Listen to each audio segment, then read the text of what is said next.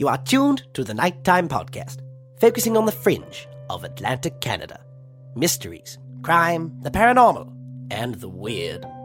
All under the soft glow of the moon. Welcome. Now, here is your host, Jordan Bonaparte.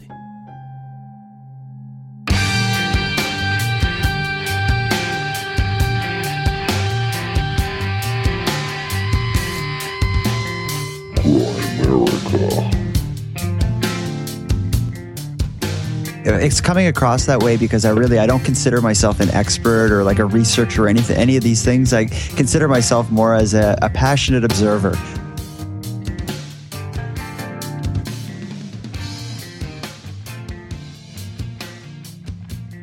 Okay, guys, welcome back to the Grimerica Show. We are going to be chatting with Jordan Boner Party a little bit later. That was a fun one. Um, but first, as always, Graham, why am I always the oldest guy at the rave Dunlop? How's it going, buddy? Excited? I knew you'd have to mention something about that. You, just love that I'm 10 years older than you, eh? 11. 11. Yeah, you see you're counting, aren't you? you're like, I'm not going to want to be that guy's age. it's not a rave. It's not a rave? It's not a rave. What's the website? Astral Harvest. Dot com? Yeah. Astralharvest.com. So anyone at home can follow along if they like. No, it's but there's a bunch of workshops and art. It's like a mini Burning Man in a way. That's but I don't really know because I've never been there. I've, I don't think I've ever really been to a festival. So it should be pretty cool, actually. Looks, from what I'm looking at, it looks pretty ravey. It's a family thing. You're allowed to bring kids and stuff look like that. like a family thing either. no, it, it is. It is. I see. I get that you're saying that. I don't think you're lying to me on purpose. Look at the art workshops, the conferences. There's a whole bunch of conferences and workshops. It's all uh, what's it called? Musicians, eh? No, it's not. There's a quite a variety of them as well. It's not just like a EDM music festival.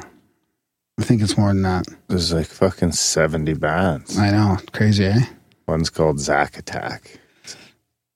Yeah, it looks pretty cool. Looks like a rave.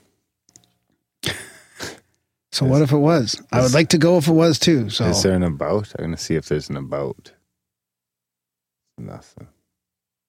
so anyways, we got Jordan Bonaparte coming up. He's from back east in, in Halifax, I think, or is it Nova Scotia, Halifax? Yeah. And uh, he's got a nighttime podcast. It's his podcast. It's called. It's pretty cool about true crime and strange stuff. He's got a great sort of interview style and really good concept. It's a little bit different. Yeah, it was fun too. He's fun. He was a fun guest. Yeah, fun guy. He's a fun guy. You were gonna say that, weren't you? He's a fun guy. Like a mushroom? Speaking of fun guy, you're going to a rave this weekend with me? No. nope. Do report back though. I will. Do report back. You should do some periscoping. I know. I was thinking, of it. how do I do that? Just go into Twitter and do No, it? no, no, no, no. You stay out of the Twitter. You're out. You No, can, no, really. You can Instagram the ordeal. well, I will do that. There you go. But how do I Periscope? If I go on Twitter, I could do it through that. You don't periscope. That's the thing. I'll figure it out. Oh, I'll, I'm I'm changing the password. step on your toes. You'll be like, "Who's this? What's going on? Why am I getting all these weird tweets?" I'm changing the password. That's it. So, how's it going with your little new? uh You're all excited about something, My my Your- medical marijuana card. yeah? I got a prescription. And being able to, to buy pot through the government. yeah, I got my prescription last week. Congratulations. It's not through the government. It's through private enterprise. Well, it's blessed by the government. Blessed by the government. Endorsed. Paid. My appointment was paid for by the government. There you go. So that helped. and the, and the standards are held up by the government, aren't The they? stand- Like, well, I don't know about that. It's but the standards are a lot higher than street weed for sure. so you're so you're excited about this because you have a choice now. Like you have basically Oh, yeah, like I a menu you can choose I from, go like through a menu. like Amsterdam and the when cafe. it shows up, it says the exact THC content, the exact CBD content, and a little flavor profile. A flavor profile. Yeah, and I can, What is? Tell, tell me. Give me an example of like Let's see. like hints of uh hints of cherry and let's see what we got for the white widow. Is it pretty much like a wine tasting? so you're talking everything from you know 10% right up to 35% THC. Is that the maximum THC you can get? I'd imagine you can get more. So what would be like? What would be to. something like a 1980s like Black Afghani or something like that, or like, like, or like Maui Wowie, something like eight percent. 10. I don't know. I've never had Maui Wowie. I didn't start smoking dope till the 90s. Where uh, I thought I had a picture of a bag. I don't partake in that anymore. Just to be clear, we're not, we're, a- not, we're both not a couple of stoners. Just It comes in a child safe bag. Medicine. It's medicine. oh medicine. That's what you're calling it. Here it is. White Widow, 19.7% THC, 0.1% CBD, dried marijuana hybrid. Flavor profile earthy, piquant, woody. One of the world's most famous strains, this cross between a Brazilian sativa landrace and an in- Indian indica is known to produce a powerful euphoria and energy. This strain may be beneficial for the treatment of pain, stress, insomnia, and fatigue. Seems like a bit of a fucking oxymoron to treat insomnia and fatigue, but uh, You doing a you doing it for the stress to reduce the stress. the stress. So where does your My actual- symptoms fit into that little my actual medicinal pres- profile? My actual prescription was uh, for insomnia, sciatica, and back pain. Did you feel bad lying to the Two doctor about your insomnia? No, she don't care, man. She's a little, she's an old hippie doing God's work. Maybe I'll see her at the Astral Harvest. That's she's Actually, what's her name? She's probably going. Dr. Mason. Okay. I'm gonna. You should have her on the show. She's busy writing prescriptions, man. She's just pumping people through there. Bam, bam, bam. Two grams, so I get sixty grams a month. I can. No, I'm I'm happy for you. I I really do think it's it's beneficial. and eight bucks a gram, Just not for me. across the board. So let's see. From my one supplier, Aurora, So it's cheaper and better quality. yeah, Wow. it's about the same price, better quality. So is this compared to how they get it in the states? Then It's one day delivery, one day delivery. and this is Alberta based. So we got Three Sisters Dairy Queen, Three sisters. Three Sisters Dairy Queen. It's a nice sativa, twenty three percenter. Grape LA number one, indica, Borealis blend, a sativa and an indica. I heard house blends are coming too. We got some sour diesel, some Odin three sour diesel, some peachy strawberry cheesecake, some Sentinel cannatonic, Stokes Quirkle twenty eight percent, Warwick two, hmm. Headband. Those are all the ty- types of that you can order from. Yeah. Now, a strain is from a type of plant, right? Ah, it's like a strain of. I thought that was a type of strain that you're. That Well, it's on, like crossbreeding different. It's like more like a family, I guess. Different Okay, families. okay. So, how does that compare to the states and how they do it? I don't know. I'm not sure. I'm not sure. Well, in the states, you can have like here, you can have dispensaries, so it's all done online. Right. So like, I just go online and order it. It gets delivered the next day. That's unreal. yeah. Hey? And then for so for three months, I have to stick with one supplier, and then in another in three months, I'm allowed to register half my prescription, so I'll be able to get thirty grams a month from Aurora and thirty grams a month from Tilray. So I'll have access to another fucking dozen strains. This is what I don't understand. so I'm gonna have a little cabinet in my Cabinet, a little cabinet, and you're going to open it. it's gonna have. And it's gonna have a bunch of drawers that pull out That's with, a that's a shout out. To, that's a shout out to Ponce. with a I little, finally, I finally got you on that one. with a little uh, Opener. I've been smoking that Opener. White Widow with some little labels on it. And I'll have all my different percentages and all my different strains. Did it come with People come- labels for your yeah, cabinets? Yeah. No, well, it comes with uh comes with a label and the exact. Does it come with extra content. labels for you to do your little arts and oh, I'll, crafts? get, I'll buy a label maker and a nice cabinet so to that I, open. to open. And when people come over, I'll be able to treat them to whatever the whatever experience they may possess. I figure I'll have access to about in six months. I should have about small amounts of about twenty five different strains. This is what I. Some will be fully CBD and won't even get you stoned, but they'll get rid of your headache. This is what I don't get. It's medicine, bro. We used to split like a gram between three of us when I Yeah, used well, to smoke it way are- back when. Now, how can you possibly in, in, like take two grams a day? Your prescription's for sixty grams. Like, 60 isn't that a grams a lot? like, I mean, like, like if you rolled a gram into a joint, that's a huge joint. Yeah. Really? Is it that? wow. It's not that. I don't know. Maybe it's more leafy. Back in the day, you guys were smoking more leaf. I think maybe that shit's lighter. I don't know. I I smoke about a gram. I smoke about a gram a day, give or take. Don't Some days more, sometimes less. your personal habits like that into that level of detail if you don't want. Hmm. I don't drink any alcohol ever. Special occasions. Except last Halloween when you left early and then destroyed the studio. yeah, think that's why. Actually, I got drunk uh, a couple nights, a couple weeks ago. uh, about a month and a half ago. Yeah. That that fucking was terrible experience too. I, well, I didn't do anything stupid, but I felt terrible for about three days after. I could see how you'd want a little cabinet full of different. I mean, it's just like if we when you like wine, right? You like different types of wine and all that. I mean, right on, buddy. Good. Well, you'll have to show me one day when you get it all set up. I'm supposed to get my confirmation next week, Nice. and then I will order.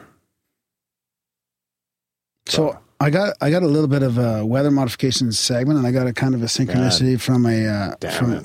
or or we can skip that and do it next show if you want.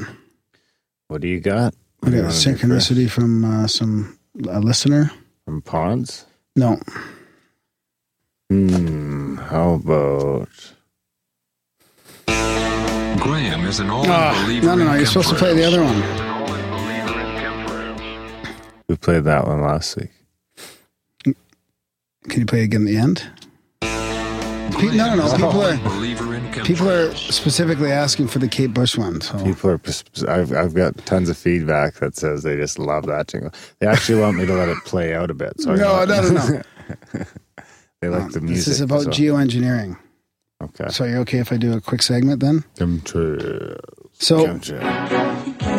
death dumps, otherwise known as chemical trails, see, they've got it in there too. though. That's the problem. What? That's the problem too. Is the chemtrail thing is in there as well. Chemtrail. Let's call it geoengineering. That's the proper term. That's the I'm not because I'm not saying that uh, you know they're out there. Chemtrails. I'm not partaking in the extreme part of this conspiracy. I'm sticking with the the patents and the projects and the facts and the government reports. I know. That's why it's so boring. Some people like it. I know. Okay, so It's so- a fucking anomaly to me. That's why I'm. That's why I'm willing to Okay, sit just listen. sit here and trudge through it. Here's, Just listen to these phone. patents here. Has to take the phone away during the weather modification segments. So I used I was reading from the 1978 Weather Modification Programs Problems Policy and Potential from the US government. I took a break from that because I'm reading some more sort of getting into details of some of the projects and then some of the patents. So I'm going to read from a list of patents because this just absolutely fascinates me. So this is all in in in trying to better understand the actual weather modification and geoengineering that's already going on around the planet. So and the, and the scientists are, Experimentation. experimentation. Well, no, and and actual programs like doing stuff. It's not all. the all thing is, like the science now. behind making it rain isn't that hard, man. Is there really anything wrong with it? It's not just about making it rain. It could be stopping it from raining. It could be storm retention or storm. How could you stop it from raining? I guess you just have to. disperse the clouds. I mean, that's what Kate Bush's like cloud buster was. It busted up the clouds, right? William Wilhelm Reich, his Orgone Energy was supposed to do that. Alleged. You know, listening to Coast to Coast in the 90s or the 2000s, it was a drought and he had everybody focus on rain and it rained the next day. And I'm not saying Hey, the rain like- sticks made it rain. Yeah. Alberta. Yeah. We got a rain stick here somewhere, don't we? Yeah, it's rained don't, don't use it. The festival's coming up. Oh I yeah. don't want you sitting in the studio shaking the rain stick on me. Yeah, I will be live for three hours on Saturday and Sunday. Rain stick. Throw a little Tibetan bowl in there. so the point is, is that they're, they're talking about you know GMO engineering to stop global warming or whatever, and some people think that they've been doing this for a long time, anyways. Now, what the motivation is, I don't know, and what they're actually doing, I can't say. But th- reading this list of patents is pretty in, informing. So in Would 1960, you care to speculate? maybe they're actually I was on Adam's show recently speculating on. I heard you you speculating on all sorts of things. Did you? You didn't listen to it. I listened to about 10 minutes. Oh, that's oh, pretty good. Much more than you listened to me in your own, in our own studio. Yeah, I usually listen to the whole thing. So, um, The guest bugged me. yeah, speculating on that. Well, I don't know. It could be both ways. It could be that they're trying to stop global warming. The intentions could be great. They're like, let's we we have the technology to do this. Let's get up there. We know the planet's supposed to be warming. Let's get up there and stop it. Or it could be the opposite. It could be they're trying to induce global warming as a controlled, you know, as, as something to use to control the population a little bit more. Or it could be neither. Or it could be Neither. local weather modification um, initiatives, right? Or just for wars, or it could be It's probably a 3D. of It could be a 3D battleground template or platform. 3D radar battleground platform. You're not buying that one. What? So I'll tell you why that makes sense. Hmm. Captivating. So in 1969, there was three patents that I want to mention: the method and apparatus for seeding clouds, trapped electromagnetic radiation communication systems. Let me read that again, Darren. Yeah, read that one again on three That's like- quarters speed. That's like 3D battle mapping. Trapped electromagnetic radiation communication systems. Trapped what? Electromagnetic What? Trapped electromagnetic. radiation communication systems. The next one is method for producing precipitation from the atmosphere. Artificial ion cloud. That was in 1970. 1970 as well. So Control that's of camouflage thing. control of atmospheric particles. Method for cloud seeding again. 1971. System and method for irradiation of planet surface areas. 1971. Irrigation. Irradiation. What's that? Irradiation. Sorry. In 1971 as well, method of increasing the likelihood of precipitation by the artificial induction of seawater vapor into the atmosphere windward of an airlift region. That's a pretty detailed patent. Still in 1971, the next four of them methods of treating atmospheric conditions, treatment of atmospheric conditions by intermittent dispersing of materials within or therein, weather modification method, that's pretty generic, and combustible compositions for generating aerosols, particulars suitable for cloud modification and weather control and aerosolization process. Aerosolization. Yeah. Wow, that's a doozy. Yeah, that's a big one. The 1971 still. So I mean, I I've got a list here that goes up to like 2013, and this is still nipple? in 70. Okay, let's go quick. Still in 71. Okay, power through. Weather modification using micro encapsulated material. Yeah, yeah. Solar temperature inversion device. That's uh, kind of what I'm talking about about the uh, controlling the the sun's effect on our climate, and then pyrotechnics comprising oxide of silver for weather modification use. You're gonna have to speed this up and post. I'm done. Aren't you going through the whole list? Uh, no, no, I'm just doing sections at a time. I'm going to spread this, go, you're spread, gonna spread this pain out for you. drag it out. Couldn't you just rifle off the whole list in like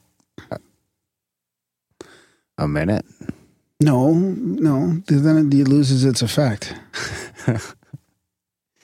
Yes, it would. And and I'll save the two. I'm going to go over Operation LAC and Operation Do next time. I think we already did. No, we didn't. We went over Storm Fury and Popeye and That's right. I do remember ones. Popeye. I got to pick Popeye. yeah. One of my favorite segments. This is the closing. Thanks for your support, Darren. I got an email from somebody saying, "Who cares if Darren's not paying attention? You just read the thing as if he's not there." So it's like, yeah, good point. That's right. Yeah, Don't let me get to you. that's right. He's like, we can't see what Darren's doing. I enjoy it. So I, I got- enjoy that segment. It gives me a break. So I got uh, a synchronicity from. Let's see if he can, if I can use his name. Do you want to pick the jingle? I'm going to play the new one. The researcher believes that this neurosynchronicity occurs when the brains of musicians playing together create a neurological meta-network. According to her, the phenomenon can be described as a kind of communal brain, brain, brain, brain, brain, brain, brain, brain, brain. Nice. Hmm. This is from Howard slash Ned on Twitter. Yeah. Howard Ned. Yeah. He says, Dear Darren and Graham, thanks for the show, guys. I think all your other listeners would agree with me when I say how good it is to share this time and space in our crazy reality with you both. It makes this weird journey we're on all that much more f- fulfilling and entertaining. All your shows are fascinating, even the shows I think, hmm, not sure about that one from the show notes. From the show notes? Yeah, so speaking of who read the show notes. Yeah, so speaking, of, I do put quite a bit of information for people in the show notes so they can tell what what's going on in the episode. He does. The show notes are great. He does like to elaborate on the amount of work that goes into them. No, no, I never say how much work. Okay. I'm just telling you that it's there for people to look at. There's links to for how to support the show as well. Like there's all That's kinds of stuff. stuff, Okay, yeah. so he says, uh, One of the best, probably, actually. in fact, we have some of the best show notes out there. oh thanks.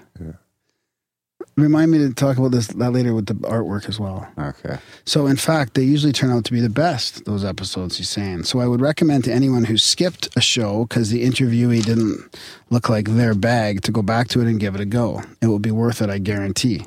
Anyway, here's my synchro. It's a bit visual, so you have to explain the pictures, which aren't good for radio, he knows. That's good you can see this, Darren. So, uh, last week I picked up a book and this old postcard picture fell out. I found it on top of a run- rubbish bin at work a few years back and hadn't really looked into it. I knew it was old though, so I kept it. And it's this really old picture of this guy standing and looking up at a monument, and there's this like pyramid shape in the background or this uh, hill. It turns out that the view of the monument to commemorate the Battle of Waterloo, which although I'm interested in history, I know nothing about. So spent Napoleon. so spent some time this last weekend trying to figure out Isn't via that where he lost? uh, I don't know. Let's Where you. Napoleon met his Waterloo. So he was trying to figure out via Google Maps where this thing was and the spot the picture had been taken. Here's a snap from Google Map, Maps I took on my phone last weekend when I was sussing it out. So he's got this little pin there from the Battle of Waterloo. It looks like that's where the picture was taken from. Anyway, I, obs- I obsessed over it like I tend to all weekend. Texting a patient friend of mine all day about whether the monument hill may have Masonic uh, significance, the height, the radius, etc. W- reading the wiki and all that. Then I forgot about it and moved on. Today, one week later, I get this in my Twitter feed. While you were away, History Pod, 18th of June, 1815, Napoleon Bonaparte. Ooh, No, happens to be same last name as our guest today. it just happens to be. I didn't know that when I read this, Darren. I've been No, holding on to you've this been for a hanging couple on. months. yeah, you've been hanging on to this. I bet. I have What's the date of the tweet? And he was Go def- down. What's the date? of the of the email. Let me show tweet. you. Let me show you the email. June eighteenth. So you waited for the Bonaparte Yeah. episode. No, I didn't. Not on purpose. Oh, And that's the uh, he was defeated at the Battle of Waterloo. So are those the pyramids? no. Oh. Apart from bits in front, it looks like the exact same view. So Graham and Darren, was I tuning into the actual battle last weekend, which is why I found the photo, or am I onto something re Masonic significance? And this is telling me to do more digging, or just coincidence. Darren, what do you say? How do I rate? I'd be interested to hear RPJ's thoughts too if he was there, because I know he often talks about the strange ways we perceive and read our reality. Thanks, guys. Sorry if it's a bit long winded and the pictures are bad for radio. I've been a long time listener and dropped you donations where I could where I, when I could before, but as of the third anniversary, I signed up for the 333 donation. Doesn't seem like much, but again, it's all in the numbers. All the best, Howard. Oh man, if everyone signed up for a 333, Howard, we could quit our jobs. Yeah, sure. We can do this full time. No, thanks for the donation and the email. Absolutely. Yeah, it's a great way to support the show because we have we do have way more fixed monthly expenses than we thought we ever would. We just thought this would be a simple little process, but we want to do it right, and we are doing it right, and we don't have ads or portals or sponsors or nothing like that. Nothing like that. We have the occasional bullshit. Yeah, and then there's a way to submit, uh, also help out with uh, music, like jingles that you heard were were usually sent in from listeners, and artwork every week is done by listeners. And Napoleon Doom, oh Napoleon, there's another synchronicity. Oh, I guess that wouldn't be a synchronicity. We talk about them all the He time. runs the art Yeah, section of Grimerica now that we have more and more people interested in art. Actually, interested in another local artist the other day. He's going to start contributing. And email him at nap at grimerica.com, right? That's right. And his uh, website is Lost Bread Comic, and it's in the show notes as well. Yeah. And he does the comic strip for Grimerica and has a good comic in print. I wonder if you can buy it online from that comic store. I'm sure you can find out on his website. Check it out. As for Howard, I'm going to go ahead and give you a 7.7 and tell you to maybe, I'm going to go with follow the Masonic thing. Yeah, that's pretty cool. Um, maybe it's telling you something deeper. Like if I'm correct and that's the battle that Napoleon was finally defeated for flying a little too close to the sun. Maybe there's something in your own personal life that uh, you're getting a little risky with. I'm to reel it in. Yeah? you got a deck of tarot, tarot cards over there or something, buddy? No. Right on. Wait. Okay, reel it in, Howard. That's the message from Darren. reel it in. and thanks for your support. I got the UFO quote still too, buddy. Darren and Graham going deep. It's a profound UFO quote of the week.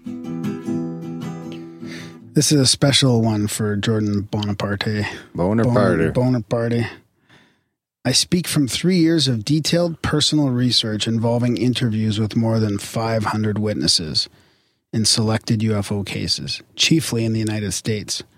In my opinion, the UFO problem, far from being the nonsense problem that has been labeled by many scientists, constitutes an area of extraordinary scientific interest. That's from Dr. James McDonald, professor of atmospheric sciences, senior physicist, quoted in UFOs, a scientific debate. There you have it. Good one, buddy. Thanks. All right, guys, check out grimerica.ca slash support uh, for all the different ways you can support the show. I'm going to this weekend also grimerica.ca slash art will feature any art that has been uh, on the show. And eventually, eventually, I think that's where we'll make the home base for submission and things too. I'm going to find a way that we can integrate integrate all that, hopefully, eventually, and do it all through Grimerica. Uh, big thanks to Nat for doing that. Sign up for monthly, guys. Uh, spam Gram. We need more feedback for next week, so send in some synchros. G R A H A M at grimerica.com. Yeah. Yeah. You can even send in some bullshit. We should Trip- mix in some reports. bullshit and see if I can catch it. No, no, no. no. Fuck. Only true, true, authentic stories and emails, please. Okay. Jesus. No oh, trolling. Go out and fake your crop circle, buddy. That's coming soon, actually. I was actually going to this weekend start looking online for some different patterns. Uh, I'm going to do it Well, the you can't. canola That's your, field. you got your the creative juices flowing. You're Googling patterns. Oh my God. What? I thought you would design something original. No, I want something easy. You got to meditate on it and do the design based on your meditation and then see know. if, no, like, no. I'm going to do something quick and easy. oh, Jesus. You're missing the whole point. no, It's like doing mushrooms when you're drunk. Good analogy.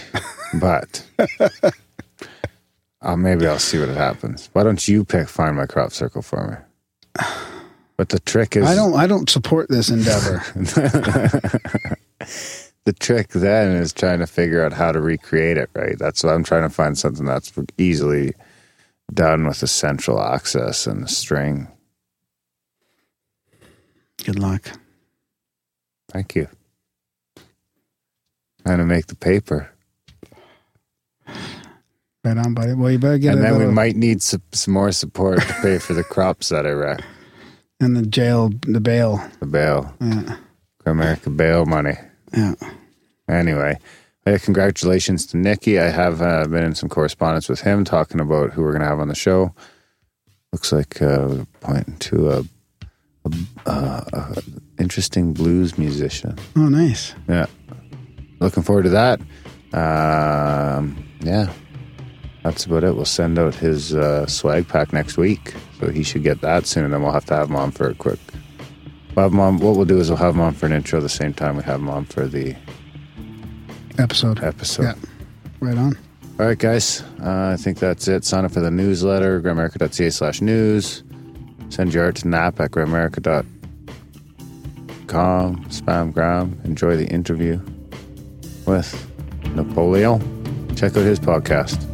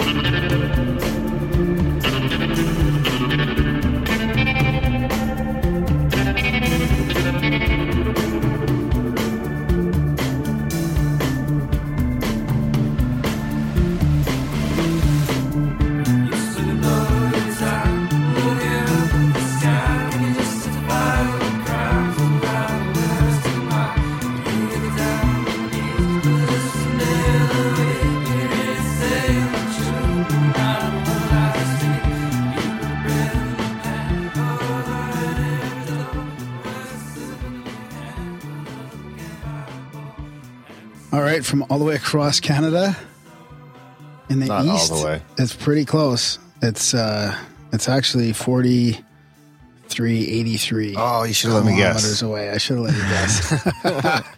but uh yeah, Jordan's got uh, Oh, right. Why was I thinking Montreal? It is It's all the way. yeah, it is. Oh, no, but we're not all the way.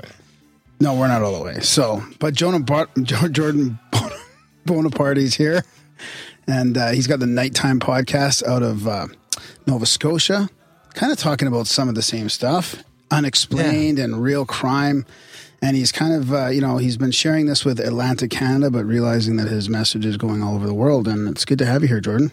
It's a pleasure to be here. I'm uh, very happy to be joining you both. I've listened to quite a few of your episodes and uh, very impressed with your show. Is especially impressed with the variety of topics you cover. Oh, thanks, man. Yeah, we we've uh, I've been listening to yours as well, so we're gonna be, you know, a little bit of patting each other back here. But uh, yeah, I, I really uh, what struck me right away was your balanced balanced look on at stuff. You know, like you you cover some pretty crazy topics, but you're not you know you're not out there to ridicule anything, and you're not out there to just say you know what the answer is. Very similar to what I try to do here, like just not have, you know, a real strong opinion either way.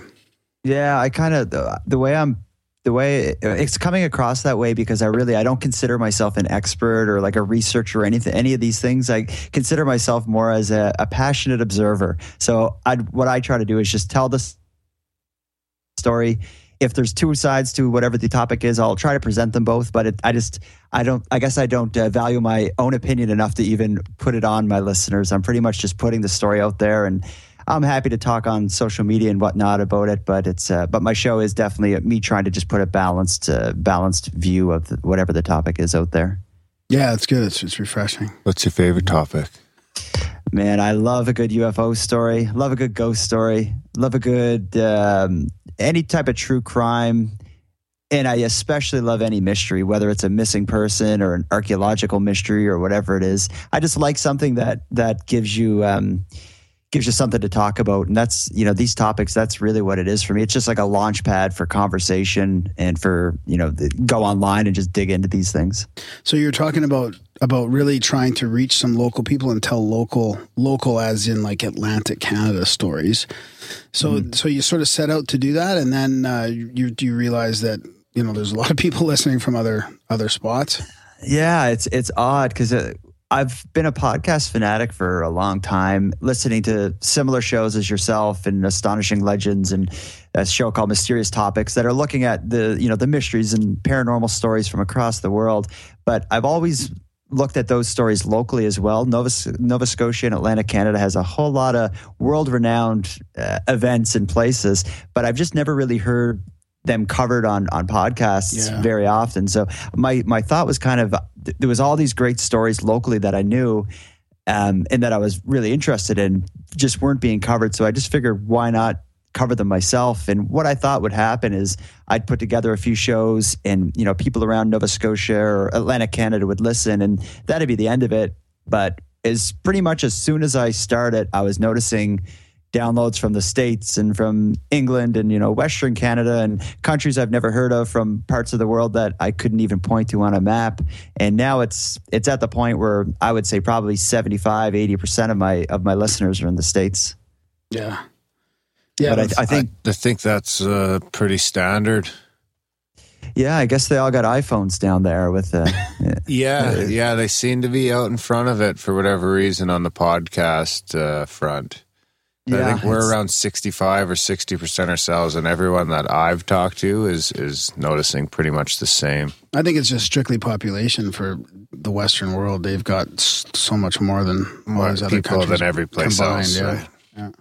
Yeah, it, it could be that. I think with, with my show in particular, I, a lot of the stories that I've covered, people haven't like that where they haven't been covered before. It's probably new to a lot of people. So I'm kind of thinking maybe that's what's drawing them in, as I'm covering things, uh, you know, s- stories or events that maybe they heard of but never heard the whole story. But How did you Anyway. How did you hear about all those local stories? Uh, just I've lived here my whole life, and I've always been into folklore and ghost stories and um, all that stuff. I have like if you look at my bookshelf now, I have two whole rows rows on my bookshelf, which are just local local books about you know crazy things that have happened around here. There's there's a lot of it in Nova Scotia. And you guys, do you guys have a lot of paranormal investigative groups and stuff around there? Yeah.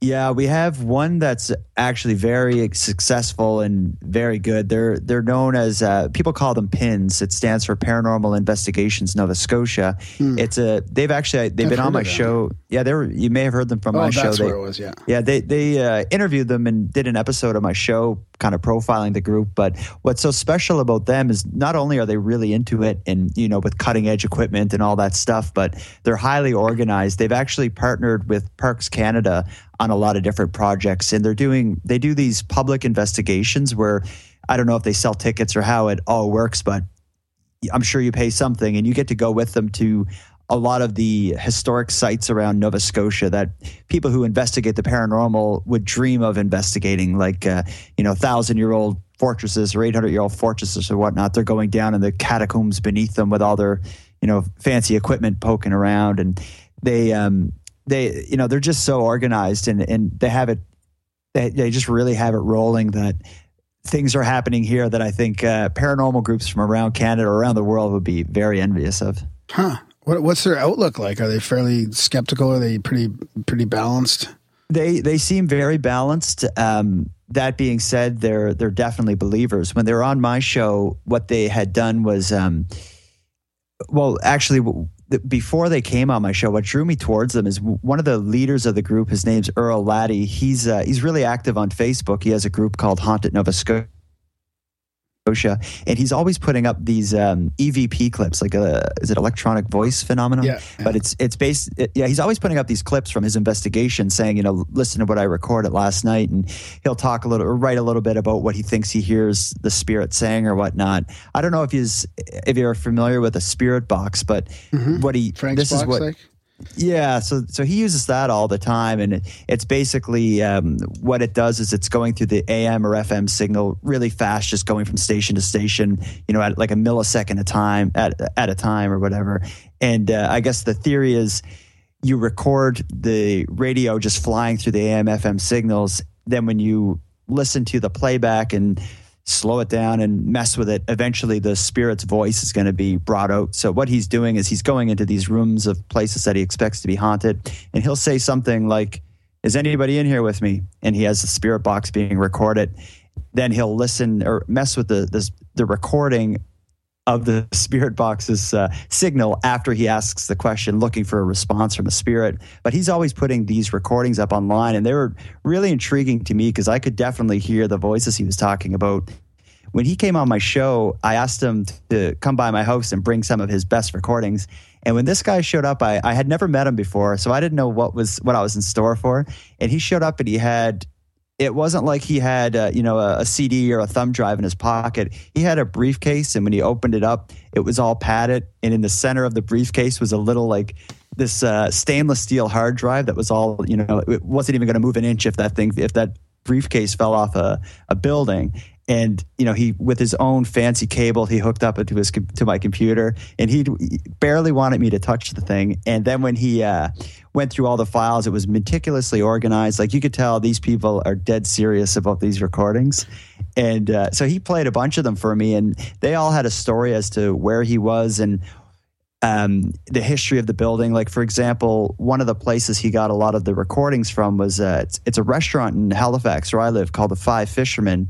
But during the time of the Halifax explosion, where we had a massive explosion in Halifax that killed pretty much everybody.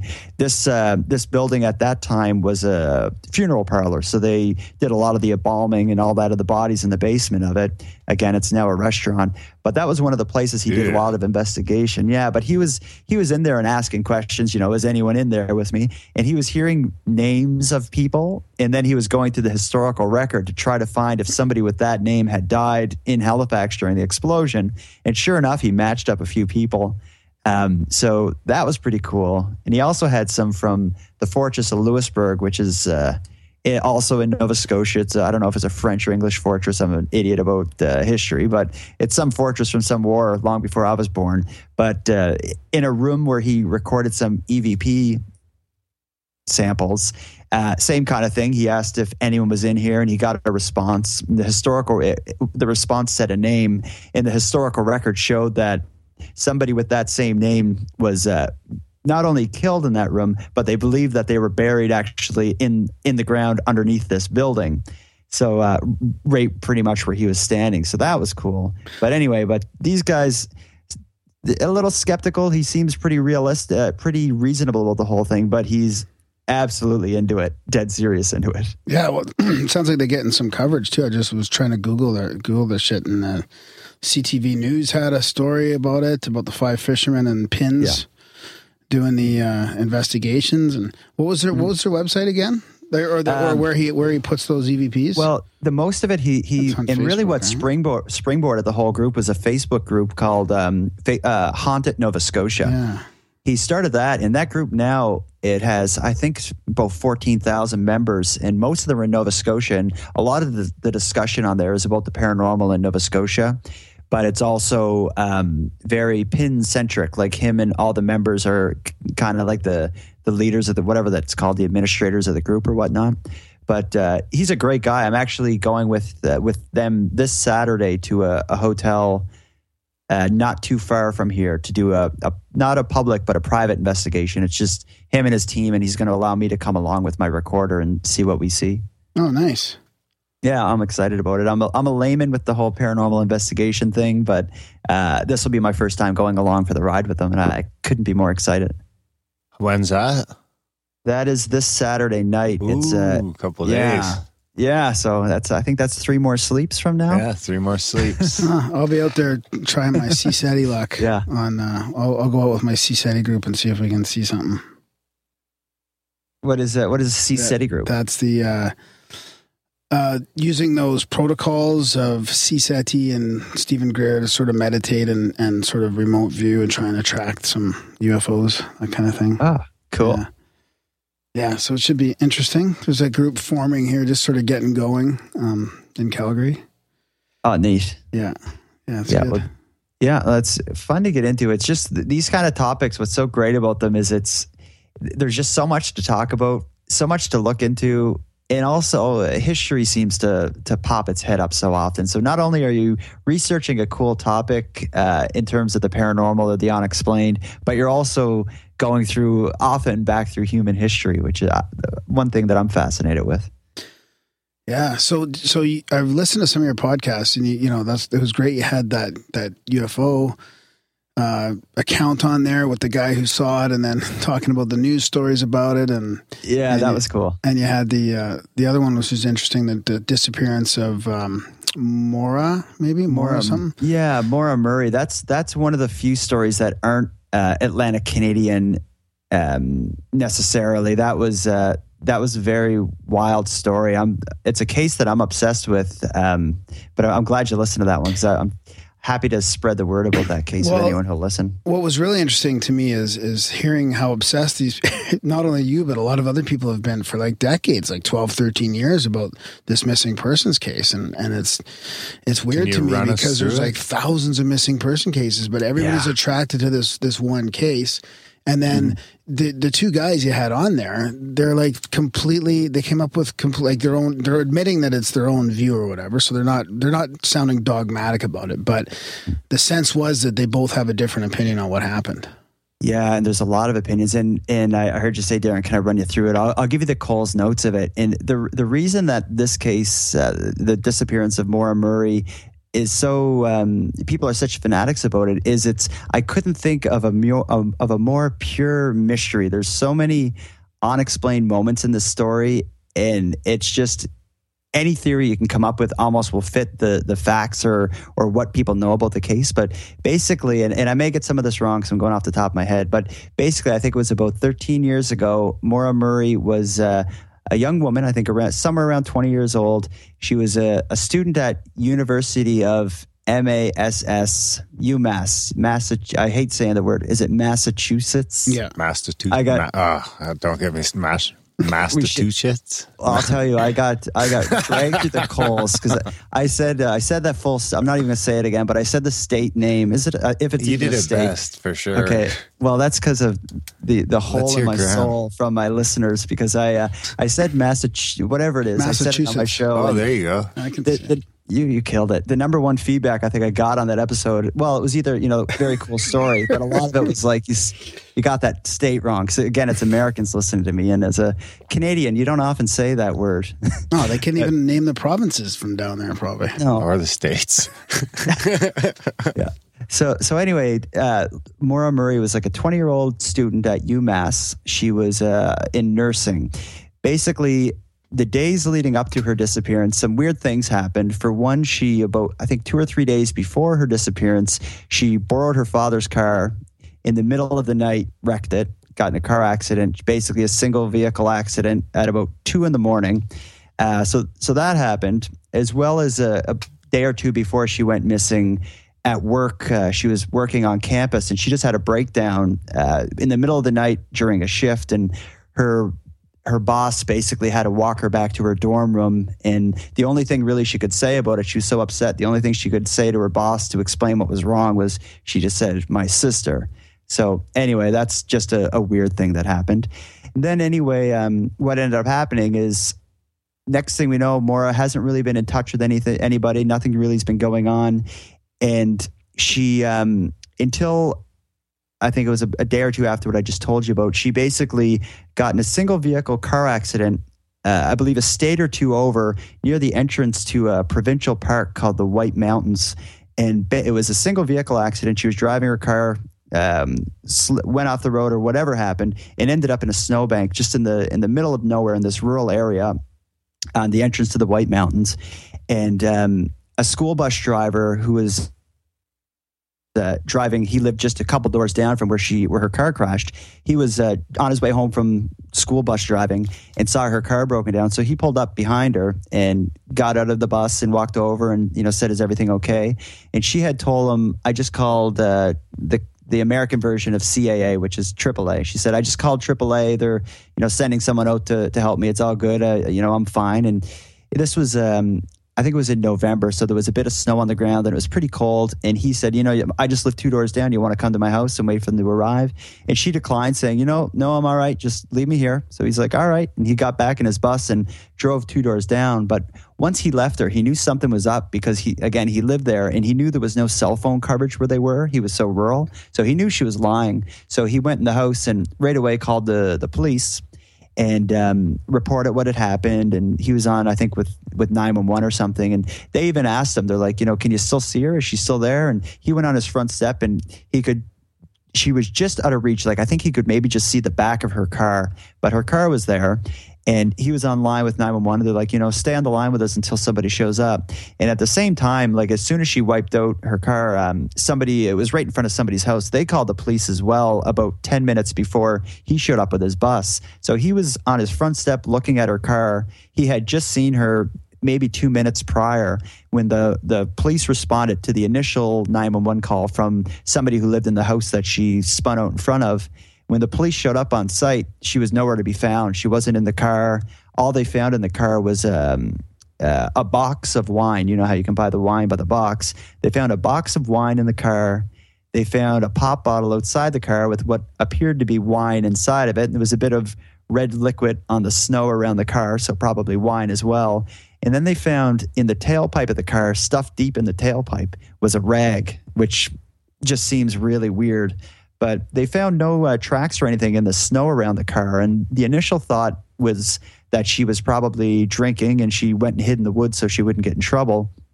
But now, 12 years later, they had never found her. And what also is odd is um, when she when she had disappeared after a day or so, she didn't turn up. They started, you know, going through her background, trying to figure out what was going on. So they went to her her dorm room at uh, at UMass, and when they walked in the room, a lot of her stuff, like pictures, were off the walls. Stuff was in boxes. So they they couldn't figure out, you know, what she was planning.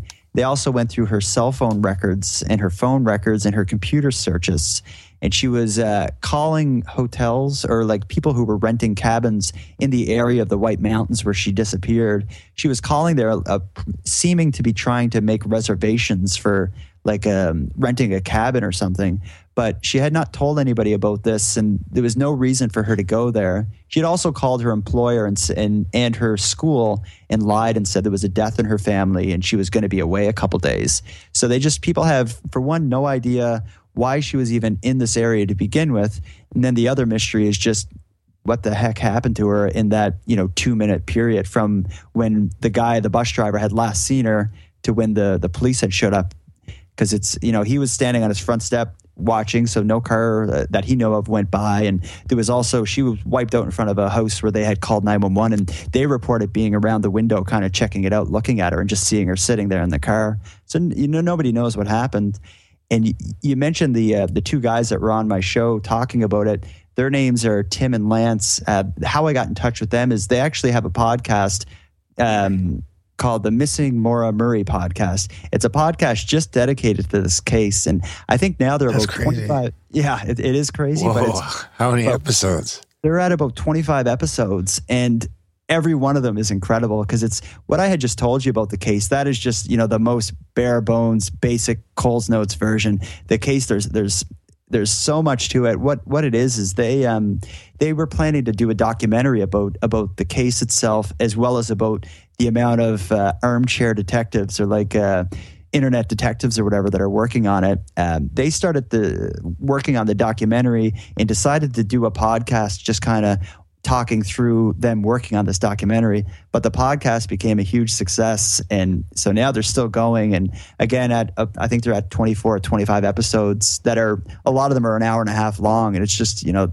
it's pretty captivating stuff if you're into that. The one thing to get a little weird here, might as well, because we're on Grimerica. But um, you know what came to mind for me was all the the missing four one one stuff, right? And and and you being interested in real crimes, I thought, man, I wonder if he's delved into the missing four one one. Like she was at a park entrance or whatever, like some Oh state yeah, park. national parks. And um, there's been so many disappearances from national parks, and this guy's writing like what three books on it now, stuff like that. And he's Yeah, getting into some really pretty strange, you know, strange uh, evidence. Like it's not Yeah. just they're not cut and dry cases, you know. Yeah, I, I listened to a bit of that and I read a bit about it. And it seems like there's, I don't know if I would say conspiracy theory, but it seems like a lot of what he's figuring out is stuff that really just hasn't been reported either. Yeah. Yeah. Oh, yeah, exactly. So it's yeah, I don't know. When I think of it, like when I first started hearing about about that, I was thinking maybe there's motivation for you know the whoever oversees the parks to not let it out that you know all these people are disappearing or you know getting killed or abducted or whatever from the parks. Maybe they just don't want to sour the name of the park, but at the same time, it is it is pretty strange. I wonder when the movie's coming out. The, He's uh, doing a movie, I think. The Missing 411 movie? Yeah. Oh, wow. That's interesting. Yeah, I Coming wonder. in 2016. some of some of our listeners were saying, um, who was it, Darren, that was talking about the Rh negative blood and how it should be. Um, actually, it was one of our Was bloggers. it I think. Justin?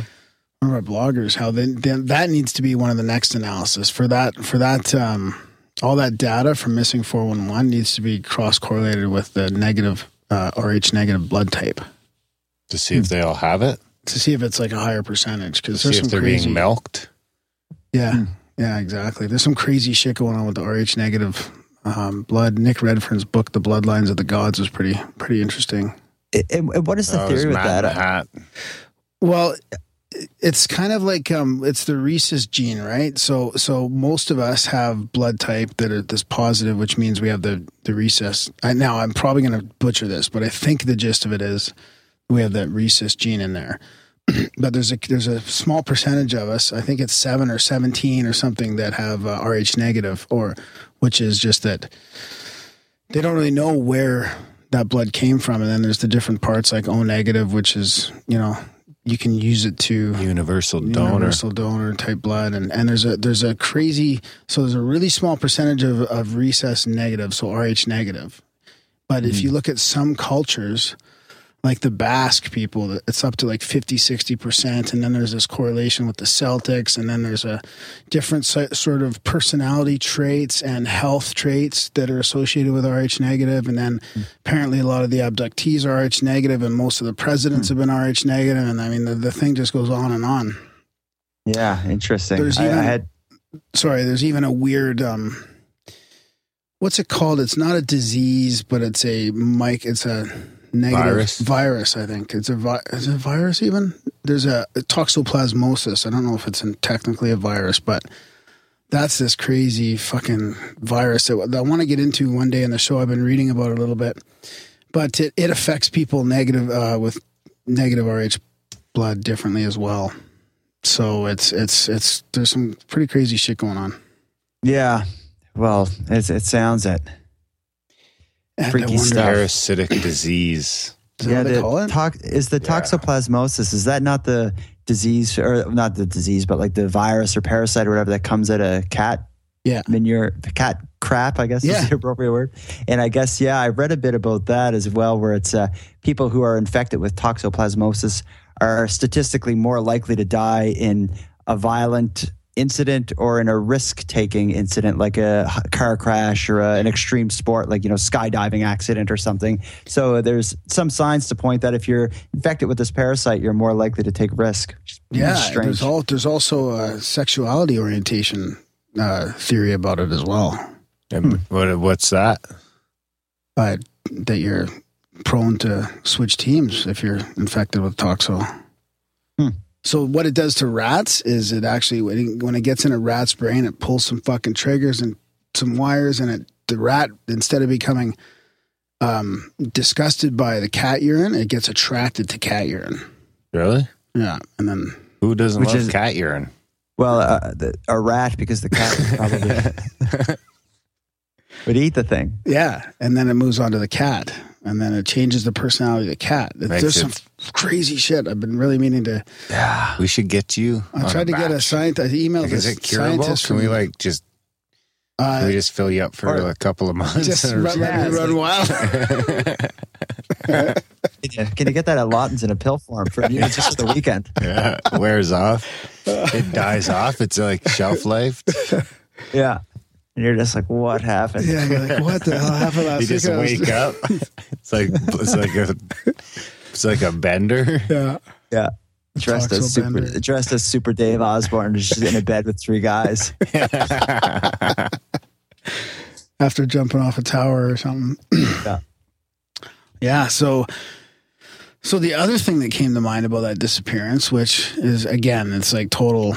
There's nothing to it except for just thoughts I had. So, is is I thought she was um quite athletic and um and also in the army or some sort. I was, Yeah. you know, you know what I was picturing. I was like, maybe she's just like leaving her life to change identity and enter the special forces or some sort of spy. You know.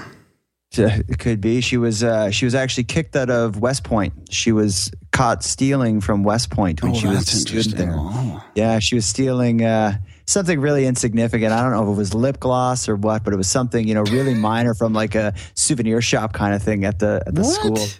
Yeah, something really minor. She was also, um, I think, using a stolen credit card, but not for anything nuts. I think she got about forty dollars worth of pizzas with a stolen credit card, and that got her booted from West Point. But she was said to have been able to. I think she could drive a tank and like use you know big guns and all this stuff. But she was a runner as well. There's a lot of pictures of her running. But uh, there's, so many theories about what happened to her. Some people point towards maybe a suicide, and the area where she was found, she uh, or where her vehicle was found outside of the White Mountains, was an area that her family had vacationed a lot when she was younger. Some people believe that maybe she was going back to somewhere familiar where she had good memories to end her life because it was. I only scratched the surface, but there was a lot of things going on in her life at that point that would um, be uh, put someone maybe in a, a state of trauma. Um, so one theory is suicide. Another theory is that she was fleeing to start a new life to get away from the stresses that she had and all these things that were going on in her life. Uh, one of the theories is that if she ran away, where she went missing was very close to the um, Quebec border. So some people believe she left, um, got out of the car, took off into the woods, made her way to the border, and is now living under uh, an assumed identity in Quebec. Someone actually just, a guy named James Renner just released a book called True Crime Addict. My obsession with the Maura Murray case, I believe is what it's called. He's been studying this case for and working on this case for years now. And his theory is that she fled to start a new life, and he believes uh, it likely for, that she is in Quebec right now doing Yeah. that. She's a spy. Yeah, she she could got be a kicked out on purpose just to fucking cover her tracks. Stole Yeah. some lip gloss. She's a runner, so she just ran until she met the her handler. she ran for the border. Yeah, ran for It the could be border. in- met her Isn't there handler. isn't there a lot of uh, like native folklore around the mountains?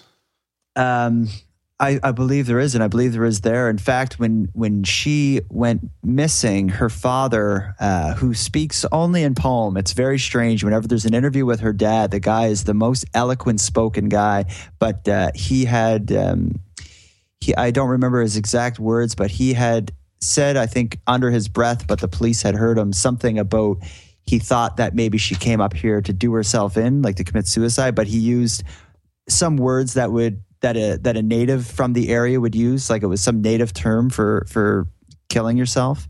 But um, he has since said that he has he doesn't believe that's what happened. He, he believes she was abducted, and a lot of people believe that's what happened. Is that somebody just was in the right place at the right time and basically just snatched her up and took off and it just maybe happened at a moment where that bus driver you know didn't have his eyes on her and it was just kind of you know perfect timing that's another theory but who who, who the hell knows what happened Yeah, I don't know. I mean, she's she's uh, she was uh, she was quite pretty, right, and athletic. I mean, that's uh, she she's a beautiful you girl know, they need those gorgeous women spies out there. I'm sticking with that theory.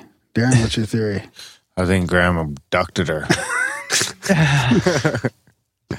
it should Yeah. make light. Yeah, don't make light. Yeah. no But Um, it is it is crazy how so many people are focused on this case when there's like thousands of missing persons cases. You know, Yeah, it's just this one. What, what's unique is it's just there's a lot of mysteries. Though there's the one mystery is what she was even doing there to begin with, and the other mystery being, you know, where the heck is she? And other mysteries, what the days leading up to it. There was a lot of weird things that she did that's been unexplained. So there's just so much going on with this case, and then there's so much analysis of it. People like this Missing Maura Murray podcast and the documentary that they're making, and there's the book by James Renner, who's a well-known author in this uh, or investigative journalist in the states. So there, there's a lot of attention on the case. So it's just there's just a community revolving around it. In fact, the fact that we're talking about this, you're probably going to get some emails about people criticizing us for getting some of the facts wrong on this case. So yeah, yeah, exactly. I'm gonna go with suicide. I think she uh, plugged the exhaust because she was mistaken mistaken that you don't with you know people kill themselves by running a hose from their exhaust into their car. So I think she tried that first. Just plugged the exhaust and sat in the car, think drinking wine, thinking she would die. And then did she just conveniently But then when leaves a she seen the cops coming, out in the snow, then she seen the cops coming, bucked her into the woods, and covered her Yeah. tracks. No, something see, else happened. gonna- there was no Well, I- tracks.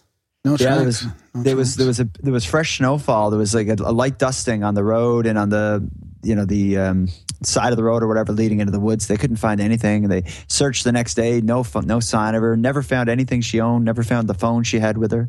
She actually turned off the phone. I think about about an hour and a half before the car accident that she vanished from.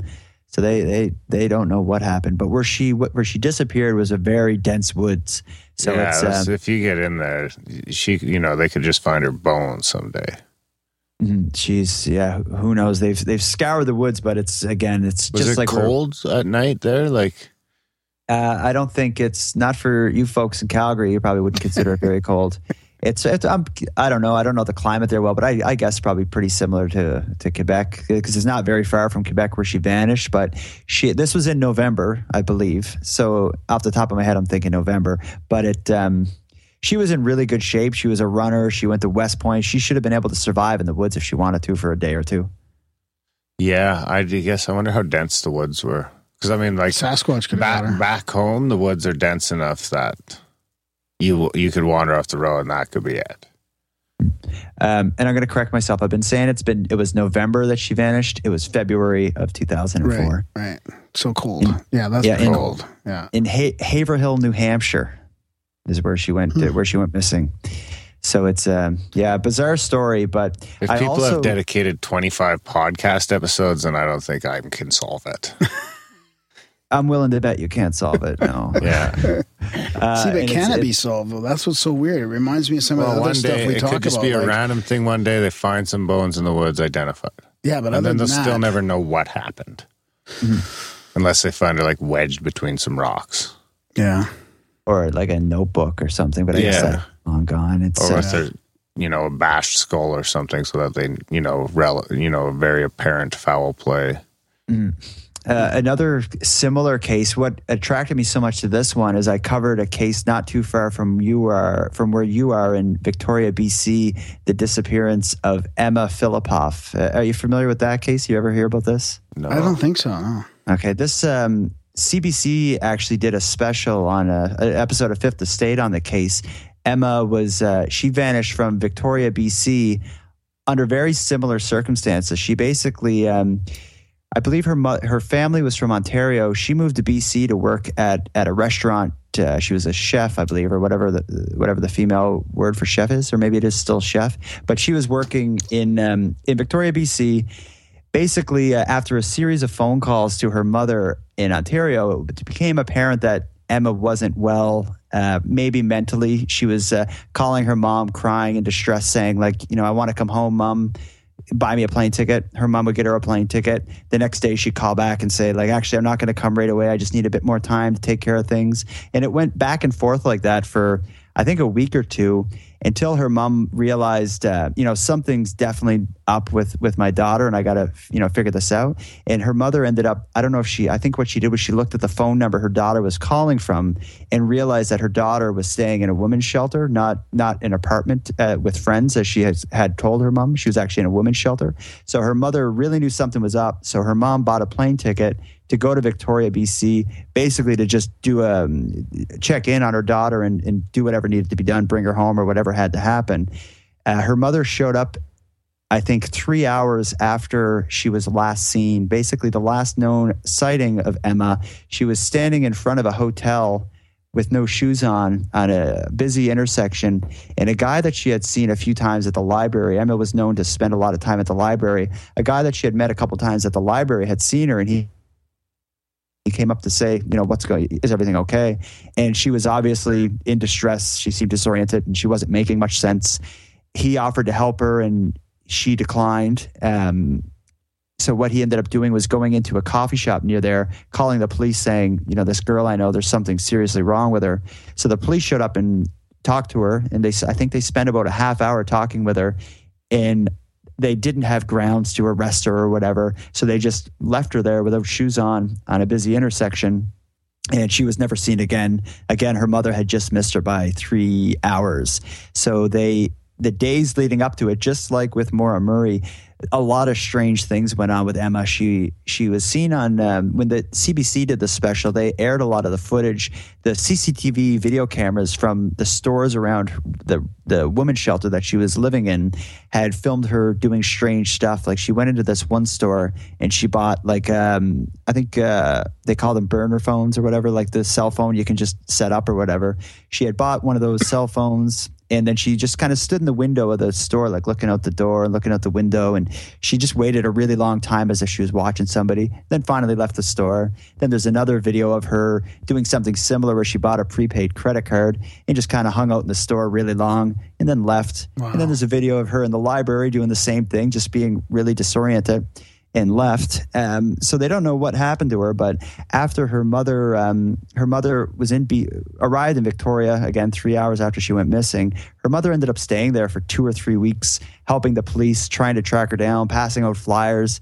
Looking for her. Her mother also collected all of her belongings, which included a ton of journals that Emma had uh, had authored that made it pretty obvious to the, her mother that Emma was suffering maybe schizophrenia or some type of mental illness, um, and that was probably what led to to her bizarre behavior in the days leading up to it.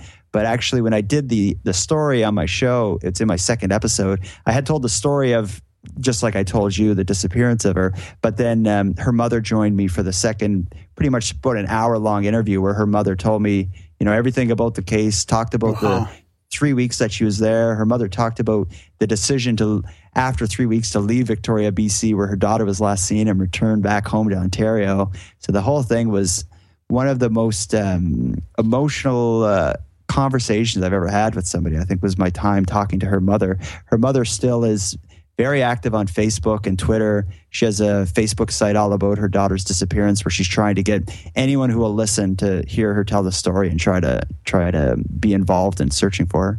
Wow. Yeah, that's emotional. Yeah, do, you, do, you, do you find with the true crime stuff that you uh, like? I'm not really that interested in it, so because it it almost has this negative, uh, Vibe. yeah, chaotic kind of. Like, Yeah. like does your view of the world change? Because like you can look at the world like if you look at it in the you know the sense where true crime's happening all over the place, it can be pretty negative. Or you can look at it and go, well, you know what, we live in a pretty safe area, pretty safe world. Like the chances of something bad happening to you are pretty slim.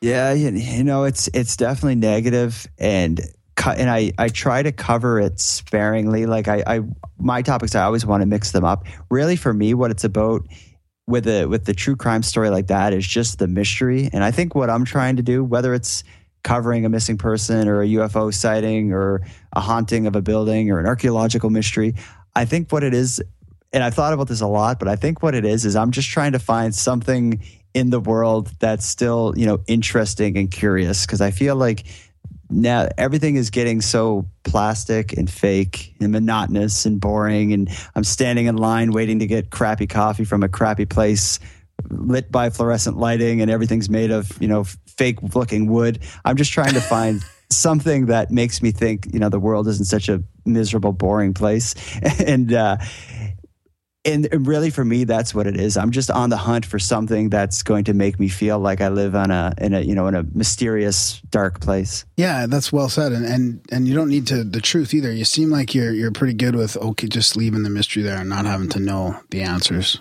hmm yeah i'm i'm all right with that because i want to i i'm going to leave that to someone much smarter than me to figure this stuff out. And i'll uh, when they figure it out and they write the book on it i'm going to read the book.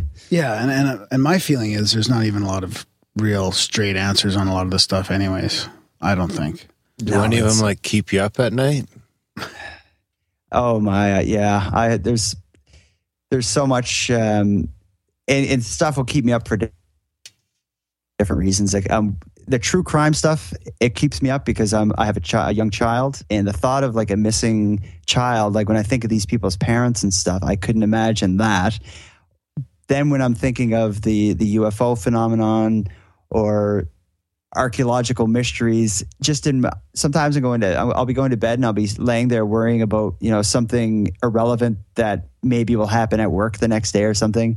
And to get my mind off that i'm just i will just think about these topics. And sometimes i'll just lay in bed just um, daydreaming or i guess night dreaming about you know what may have happened there or what you know what the answer could be.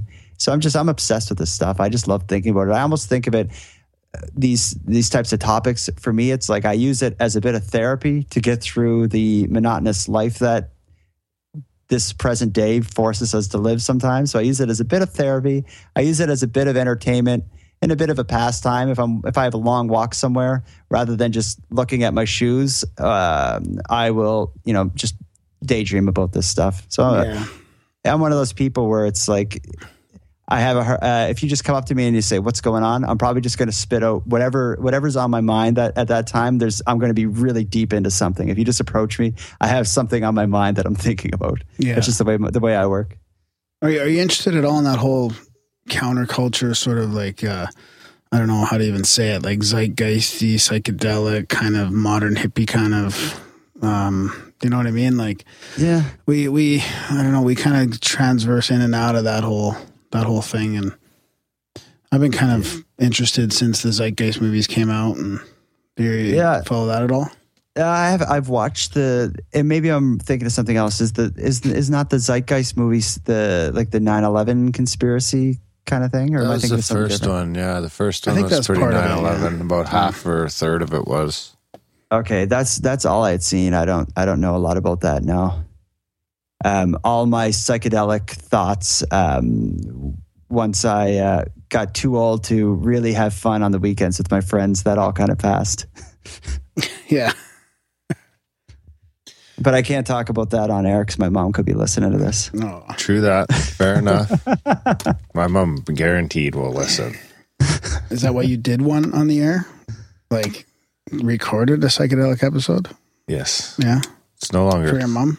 Yeah. Here, mom.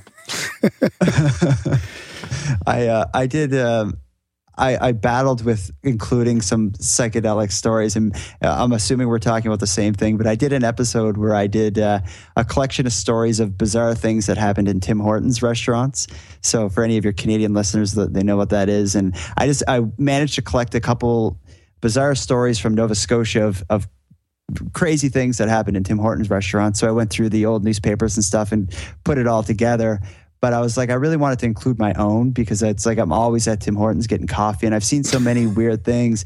And my, I had one story that my, a friend and my a friend and I uh, experienced, and I'm like, I really wanted to include it, but whenever I tried to write it down or whenever I tried to explain it, if I left off the fact that it involved a psychedelic experience, it just it it was hard to get the point across as to how uh, how Yeah. crazy it was. Yeah. But basically, um, our story was we were in lineup, and this is a like a Friday night. We are in the lineup waiting to get I don't know if we were getting just like coffee or whatever, but we um, there was a, la- a lady in front of us, and she was uh, a heavier set lady, and she had like a big like fleece sweater on, like you know those fuzzy fleece things. And I just kind of remember looking at like where the fleece on the back of the sweater kind of met like her neck. And it was just like the jacket, the jacket or the big sweater thing. It was just kind of dirty and like just the look of it was just kind of grossing me out looking at it. And my friend was also looking at the same thing because it was just right in front of our face. But as we were both watching it, like this gigantic bumblebee, like the big fat bee, it came out from like inside her sweater and like kind of walked like up her neck and into like her hairline. So we were both just like, oh my God, are you seeing this? And she was just in front of us. She had like her hair like pulled up in a ponytail, and the bee was just like right where the hair met her neck. And it was just like the craziest thing. And we just had to leave the restaurant. But it was, uh, I decided not to include that on my story. You But didn't tell her? Oh, you should have. Yeah, I was thinking, is that a re- so? It was a real bee. It wasn't just a shared Yeah, oh, no. hallucination. Like, no, we both, we both saw that bee. There was just, uh, I'm thinking when she tell put her on her, about the bee. No, you didn't, you didn't blow on it hell and out try and get the stinger in the back of the head. Heck no. No, I've been, I, I've, been terrified of bees since I was a little kid. I wanted out of that restaurant, Oh, uh, that's and that's hilarious. that's what we did.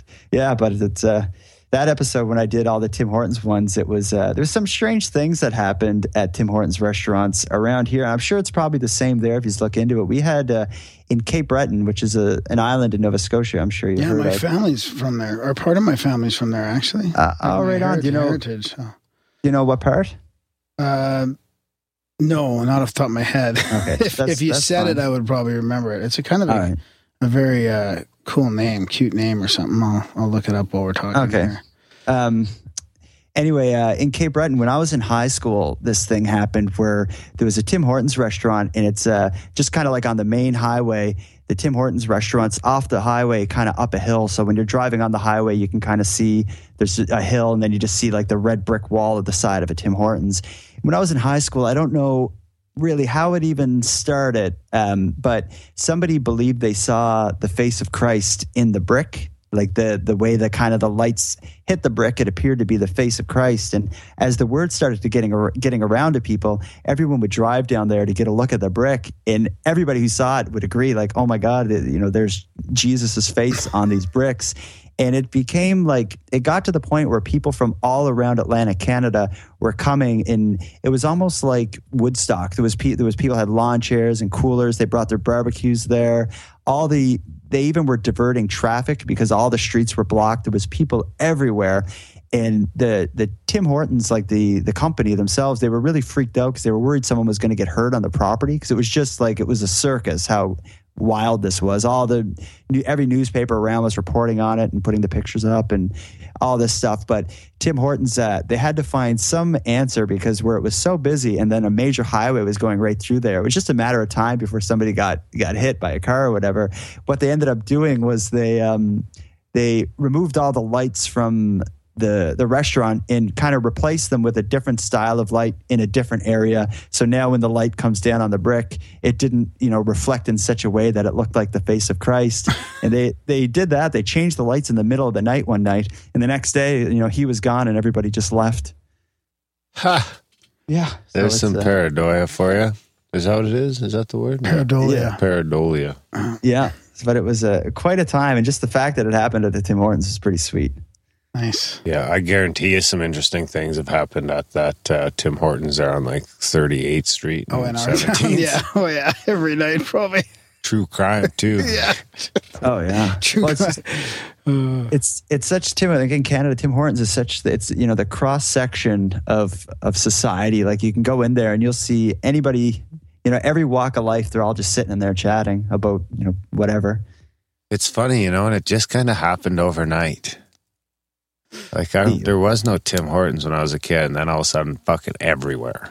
Oh, everywhere now. They're sitting where I'm at in Halifax. There's some spots you can stand at an intersection. You can see three different Tim Hortons. You know, just within eyesight. It's you know, it's just it's everywhere. But Yeah, it's it's ridiculous. Yeah, in London, Ontario, there's an intersection that there's one on each corner. that's hilarious. Just because the way the traffic's set up, you can't really get to the, each other. So they just fucking. It's probably the same guy owns them all, I bet. And he probably makes a fortune. Yeah, he's getting each commuter, everyone going each direction. Why can't I find Halifax on the map here? I was looking at uh, Cape Breton. Yeah, Halifax is not on Cape Breton. Halifax No, no, is no, but on- it's on Nova Scotia. It's in Nova Scotia, right? Yeah, it sure is. Where- it's uh, pretty much right in the middle of Nova Scotia. You'll see uh, Cape Breton's off to the right. Yeah. Uh, right, pretty much in the center is uh, is Halifax, Halifax and Dartmouth. Yeah, isn't it the Oh, capital? Dartmouth. It really yeah, shouldn't Dart, it shows Dartmouth there, but it doesn't show Halifax. And it's funny. Halifax is the bigger city. Halifax why is is that? capital It's of a Nova capital, I'm pretty sure. Um, It doesn't yeah, show it here. It just shows Dartmouth. That's very strange. Yeah, that's where I was looking, but I knew a fella from Dartmouth. oh yeah, you're only It's, uh, 5,000 kilometers away, 48, 38 away. Wow. Yeah, but it's a it's a nice uh, nice place down here, and we got a lot of bizarre things that happened. But oddly enough, Nova Scotia, given its size, we have two uh, world renowned mysteries. We have Oak Island, which uh, you probably heard of. It's Ooh, covered. can you you should run us through that one? Do you have time? Oh my God, yeah. There's there's nothing I'd rather That's talk good- about than yeah. Actually, I'm going out there. Um, I got three sets of tickets. They they do tours on the island. Uh, I have three sets of tickets um, for tours this summer. I'll, I'll give you the. I'll compress 221 years of history in about. Th- That's yeah, yeah, try yeah, to do. for sure. But Because we, basically, we have a listener. I just want to shout out before we forget a local listener. Do you remember Wood Wood uh, Hard Hardwood? Who is it, Darren? Hard Brent. Stout. Yeah, Brent. Yeah, he uh, he always wants us to do Oak Island. So here's your Oak Island show. Here you, you get it. Just for This you, Brent. get. so uh, so Brent already knows all about this, but basically Oak Island is is as far as people know, pretty much the world's longest running treasure hunt. It's uh, Oak Island's this small island off the coast of Nova Scotia. There's a, there's an area where I think there's two or three hundred small little islands. Oak Island being one of them. Basically, it all started about 221 years ago.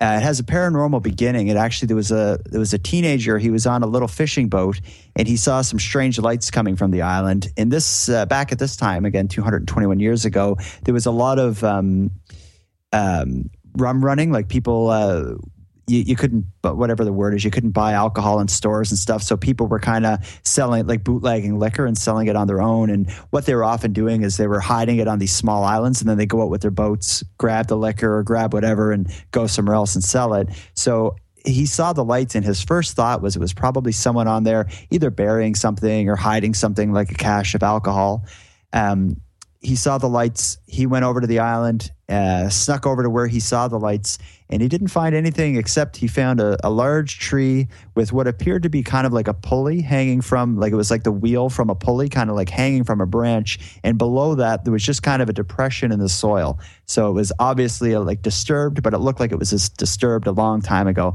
And his thought was i'm going to come back you know tomorrow with a few friends and we're going to dig here and find a bunch of alcohol or a bunch of gold or something so anyway the next day he comes back now with two or three of his friends they do some digging. They get a couple feet down, and what they found was a layer of flagstones, which are like uh, big flat stones, a whole layer of them. So it was kind of like um, it made like a flat surface, like that. uh, Maybe you would use flagstones for like a walkway or something. So it was just kind of a square of flagstones, and he lifted them up. And they started digging, thinking, you know, whatever we're going to find is right below here. They dug down a little bit further, and then they hit a uh, a layer of logs. So it was just logs running parallel with each other um, just forming another just you know another flat area. So again now they're thinking we're going to remove these logs and find the treasure. And they dug down and i think they got another 10 feet further and hit another layer of logs that was almost exactly 10 feet below the prior at that point they were literally in over their heads. It was just too big of a hole. They couldn't manage it. So what they decided to do was fill the whole thing in and come back when they had a bit of money to bring to get some equipment. So I think it was about two or three years later, they had formed a company uh, and got investors solely for the purpose of going back and digging up whatever they believe was was below here. They thought for sure it was man made because it was the layer of flagstones, a layer of logs, ten feet further, another layer of logs. So they go back now and uh, two or three years later with some money and some equipment. And I think they managed to get down about 40 feet at this point, I believe. I'm just going off the top of my head. And as they got down about 40 feet, they were finding every 10 feet a layer of logs. So again, obviously to them appearing to be man made. And not only were they finding a layer of logs, a lot of times on top of the layer of the logs was was either packed clay, and it was a type of clay that wasn't commonly found in this part of Nova Scotia.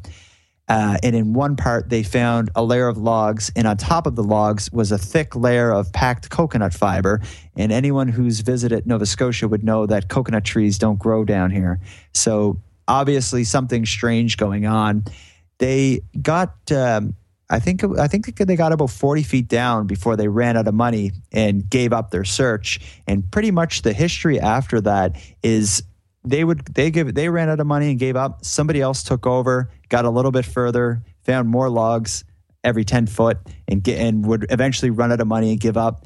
The island also took a few lives. There was um, there was a, a a collapse of a mine at one point that killed uh, a father and two of his sons. There was a guy who died in an explosion where he was working down in the mine next to a gas generator that exploded. So there's a couple deaths along the way. Somebody fell into I think a 90 foot pit and died. So anyway, six people up to this point had died doing this, but really where it stands now is they managed to get down to below 90 feet. And at that point, some really weird stuff happens. At 90 feet depth, again, now finding logs every 10 feet, they found something that people call the nine foot stone, and it was basically a large rectangle stone with an engraving, uh, with uh, some type of bizarre lettering engraved into the stone. The stone was sitting right up, right on top of the logs at the 90 foot level. That stone has since gone missing. Nobody knows where it is, but there's there's drawings of what the words on the stone look like, and nobody can really agree on what it says. But the most commonly accepted version is something along the lines of, I think, 40 feet below uh, five million pounds are buried, or some, it's something along those lines. a certain amount of buried, and people are thinking maybe that's going to be you know a bunch of gold below there. So where where what happens from there? So they find the stone at the ninety feet level. All these different people over the two hundred and twenty one years are are buying shares to do the search, starting companies, running out of money, people dying. Uh, until the the modern history of it is a guy from the states. His name is uh, Dave uh, or Dan Blankenship. He is uh, he still lives on the island now. He had read about it, the the Oak Island treasure hunt, in a, a, a Reader's Digest. This was back, I think, in the fifties or sixties. He was fascinated by it, and he's a, a metal worker by trade. He was living, I think, in Miami, Florida, and he um, read it about it in the Reader's Digest and just fell in love with the mystery and thought, I can solve this. And he, from Miami, had been trying to get in touch with the people who at the time owned and worked on Oak Island, were doing the treasure hunt there. He couldn't reach them. So he decided to get in the car with his lawyer and his son. And they were going to drive from Miami to Nova Scotia, which is quite a drive. And they planned to just show up on Oak Island with a briefcase and buy in. Uh, they got there. They met with the people who were doing the search the people who are doing with the search, doing the search uh, wanted no more partners. You know, let them do a tour of the island, but said we're not interested in any help. You know, thanks but no thanks, kind of thing.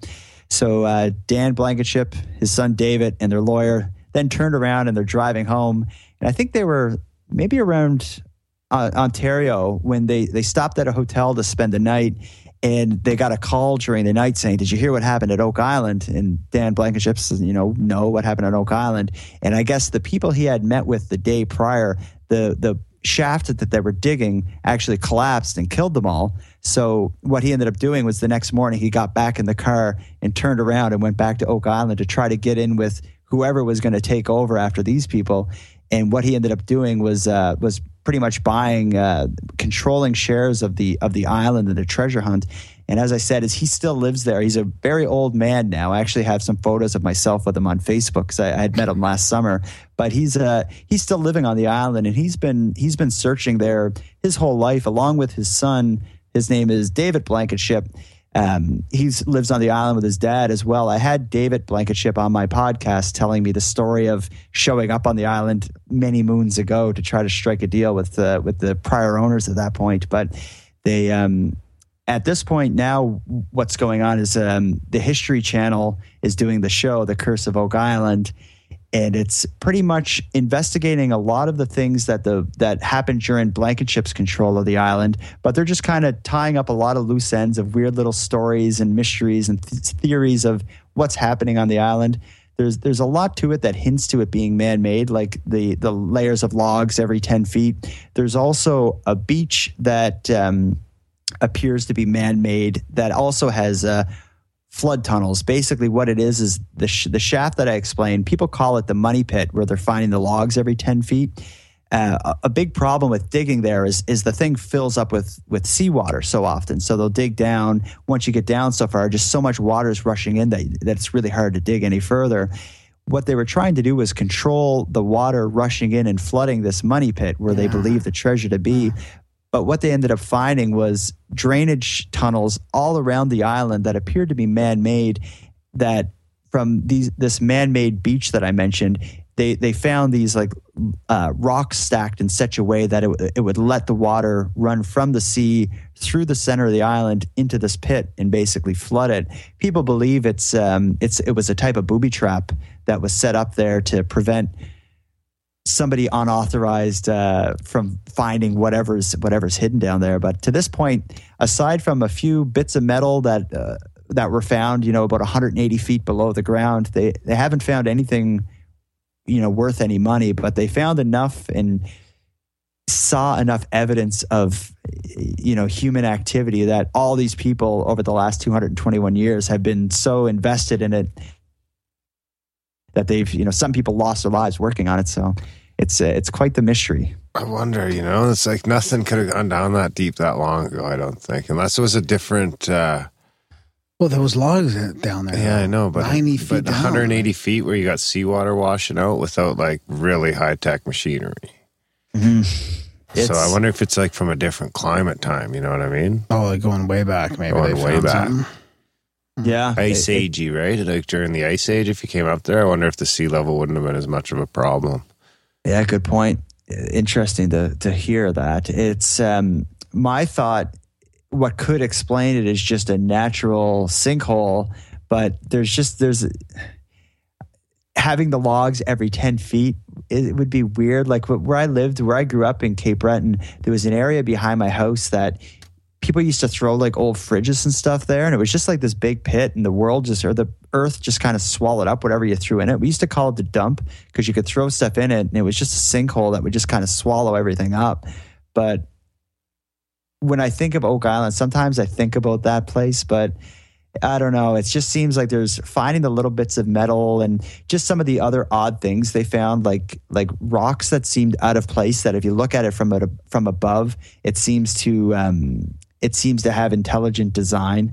So uh, yeah, I don't know. I'm a, I'm a believer that there's something strange going on in Oak Island. Uh, I visit often. I was there three times last year, and I'm going to go three times this year as well. Wow. I can't. Yeah. Does the show do it justice or? Yeah, well, this the show. So, so people are going to complain about it because it, it is like there's a lot of uh, just like every other show on TV. There's half of the show is like recapping what already happened. Then there's about 25% is, you know, what's about to happen. So you could kind of take a full season of the show and just make an hour and a half long documentary. you know, you know what I mean? Like mm-hmm. the rest of it's just recap and what's coming next. So people complain about that. But my thought about it is for the last, you know, 220 218 years, if you wanted to know about Oak Island, you had to like, get books and read them and you saw pictures of it and stuff. But watching the show, like in high definition, you see what they're doing and you get to hear interviews with the main players and stuff. So, although I have some criticisms about the production of the show, I'm glad it's on TV and you know I love watching it. Yeah. But you know, it could be a lot worse because I've been I've been into Oak Island since I was a little kid. Like I learned about it, and I think in like grade two or three or something, they told me about it in school. So I've been interested in it since then. Read a bunch of books on it, and when I heard there was going to be a TV show coming out, you know, investigated it, I was absolutely pumped because it's you know it's getting big exposure and getting to see it firsthand like that's very cool. I think I got it. They buried it when it was the ice age. Mhm. And then when it wasn't the ice age, the water came up and it's washed it away. There you go, solved. Stan. well, I think so we got we got time for another one. I like the stories. Yeah, that well, Oak Island's cool because it's just you know people all around. It's around Nova Scotia. People roll their eyes when you're talking about the treasure on Oak Island because everybody's heard it and they're like, you know, there's that's bullshit. But it's all over the world. People are into it. I'm on. Um, well, for one, I did a few episodes of my show, so I'm getting emails from people from again countries I've never heard of that are talking to me about Oak Island. But I'm on a bunch of different like Facebook groups and all this stuff of uh, people who are very, very, very into Oak Island, and they're from all over the world, and and they're not on there just talking about the TV show. They're like uploading pictures of old maps that they got through, you know, some random archive or whatever, and these people are analyzing the maps and seeing how it relates to, you know, this here person who traveled from, you know, across the free world in the you know 1400s or something. They're trying to go through the history to try to find some smoking gun to figure out who actually did all this stuff. So it's a you know there's there's a lot of people who are very very into Oak Island. Well, what's your sense about the future of it? Like, what's going to happen? Is, is somebody going to really make an effort to get to the bottom of it? if if if I think what at this point for for that to happen, it's going to have to be because of popularity of the TV show because it's it's going to cost a lot of money to do anything, and I. There's either going to be somebody who's loaded rich that's going to throw down a lot of their own money that could do it, and if that happens, eh, that it'd be great to solve the mystery, but it would kind of suck if we can't see what happens.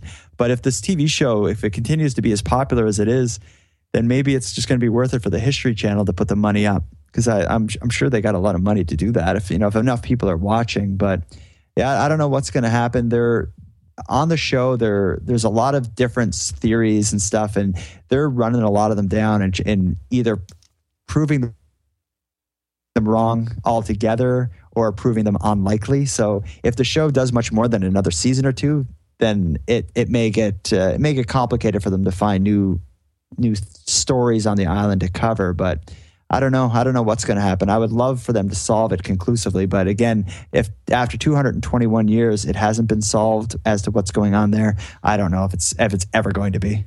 They got to do a cross promotion with uh, the Gold Mine Alaska guys. Get and some ice there. road truckers. Yeah, there we go. We'll get the ice road truckers helping out. Give Dog the Bounty Hunter a shovel. Oof, I think he went racist. Oh, Yeah. E- edit that out. Believe it or not, I don't follow the Dog the Bounty Hunter story. Me neither. So I think my my my roots are some of my my dad's side. I think they come from Port Hood. Oh, nice. Yeah, is it pretty? It's pretty beautiful in Cape Breton Island, isn't it? It's supposed to Oh be? my God, yeah, it's God's country. It's uh, the only problem is um, there's uh, probably enough job. There's probably not enough jobs down there for the three of us to go. Yeah, It's uh, the economy's just just crap, but it's uh, yeah, yeah. We could beautiful. podcast though. Yeah, I guess that's maybe that's the secret. That's the industry they need to set up. Is the they need to export podcasting. Well, the only problem is all of our lovely accents don't really translate well to uh, Yeah. people off the island. You know, well, you know what's interesting? This is what's happening right now. I was on Vancouver Island. Uh, my sister works for a virtual reality gaming studio, so they're developing some of that new VR stuff, and they're on a little tiny town, Qualicum Beach, on Vancouver Island, and that's kind of like some of the new industry in these little places. Like people are like, "Fuck the city; it's too expensive in Vancouver to even live." So it- it is actually attracting tech tech companies out there, right? To get a good internet connection and all that, and then that's where people will go. So it'll be interesting, I think, to see in the next five or ten years when it doesn't really matter where you're fucking living. Yeah, well, things are going that way, so that that would be cool. I would pretty much do anything to move back there if I could. It's just uh, again, you need you need to bring some money in. It's the M- McIsaacs. Okay, very common name down there. Yeah. So the, Of course. the Dunlop clan hails from Port Hood. Well, yeah, McIsaac was on my my grandma's side probably.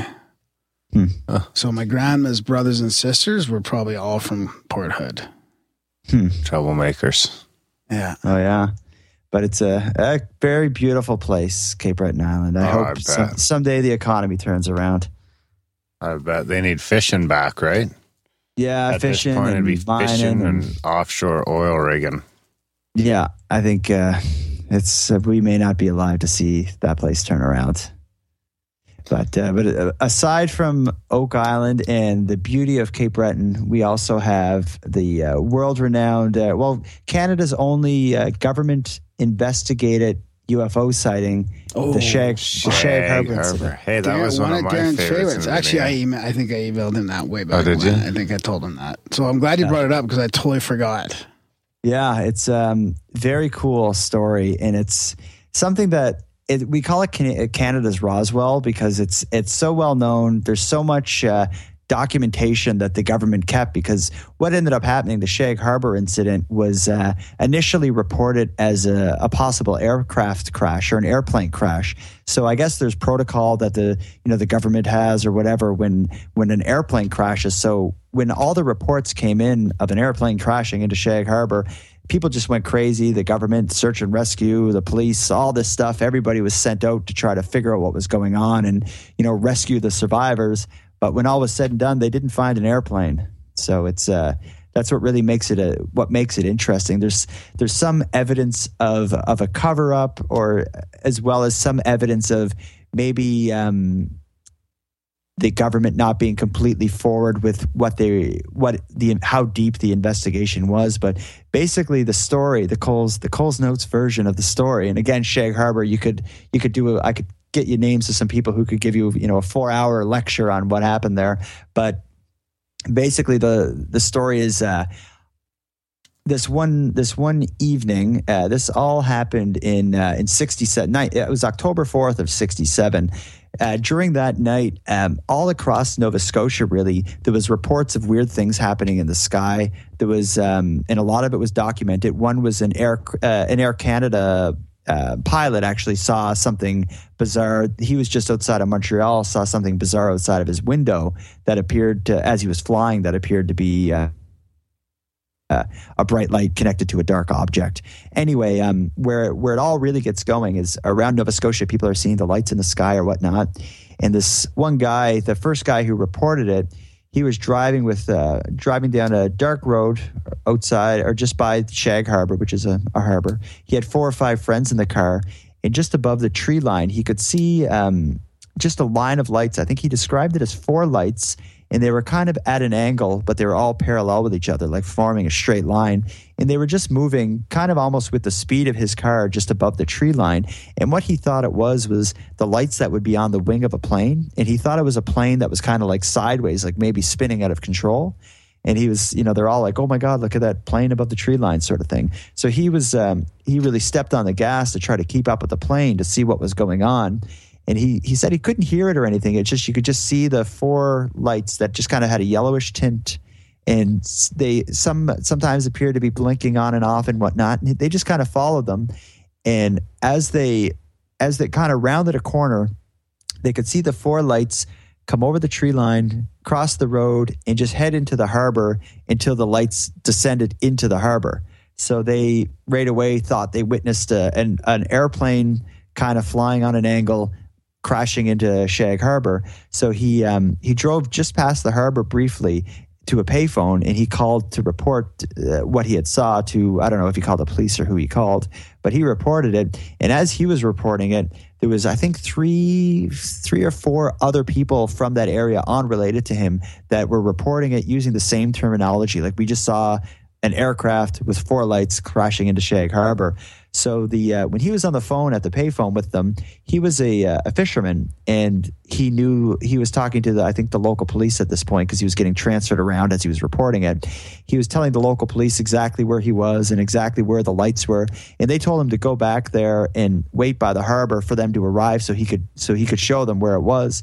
And when him and his little group of friends in the car got to the harbor, Shag Harbor, they could see the lights below the surface. It was it was well offshore, but they could see to them what they thought was an airplane sinking or just under the water. They could see the bright lights and whatnot.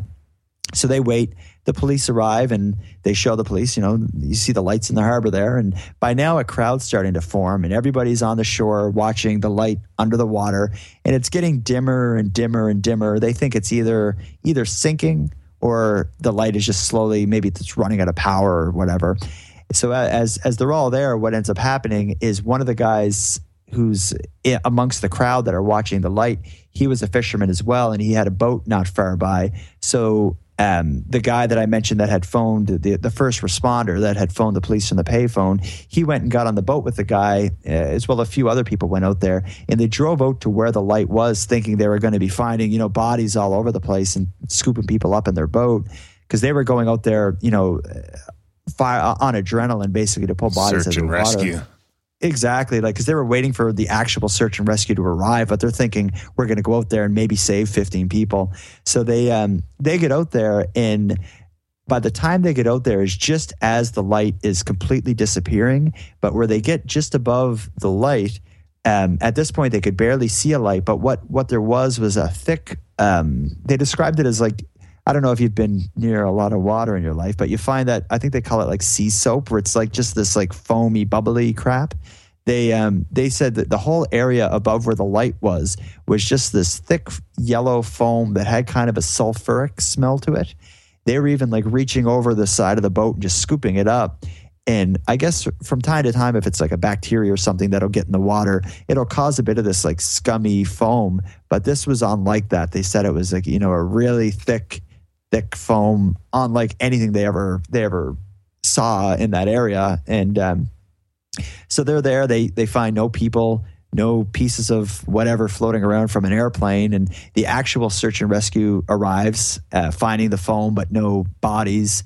There's divers sent down. They didn't find anything, and at this point, they. Uh, Till today, they have no idea what had happened. They hadn't found anything unusual under there. However, there are some stories. Somebody, uh, I think, two days later, and I think it may be more than one person. I think two separate, unrelated people uh, say that they witnessed the light le- um, leaving the water, like from a different part of the harbor. They saw a series of lights come out of the water and ascend into the sky. So some people think maybe whatever landed down there hung out for a day or two and then took off. Um, also, there's been some reports of people saying they saw late at night divers pulling stuff, debris out of the water, bringing it into vehicles and leaving. So some people have the whole theory that they found evidence of something down there, a UFO or whatnot, and you know got it out of there before anybody really got a good look at it. So nobody really knows what happened. But what makes Shag Harbor so unique and interesting is it was government documented. So all this stuff is, you know, it's official and it's and it's true. But it's also just there's so many unique eyewitnesses that are unrelated to each other that it's there's no question that you know that something bizarre happened.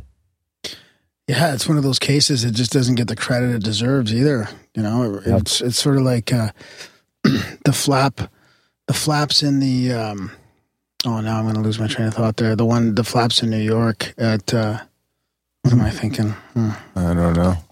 I like the I know foam though is kind of like that weird reaction between the salt water and the shore and slapping and the air gets in there a little bit. I'm sure. I wonder if some sort of weird exhaust couldn't couldn't have the same kind of effect. Is there any like Yeah. U.S. naval bases south of there? Uh, not that I know of. I don't think there's any anything. There's not much of anything Boston, down there. Boston is like that's the close, almost the closest uh, uh, harbor to Boston from uh, from Canada. Really? Yeah, it's really kind of like you can see it on the map I got there. Is there military s- bases around Boston? Um, there must Yeah. Oh, be. right? probably. Yeah. That's a long haul underwater though. Yeah, and Well, what's no, weird, it I- crashed. It, it flew and crashed before it got there. Or do you think it crashed and Yeah. then they just came and grabbed it. Yeah. got rid of it?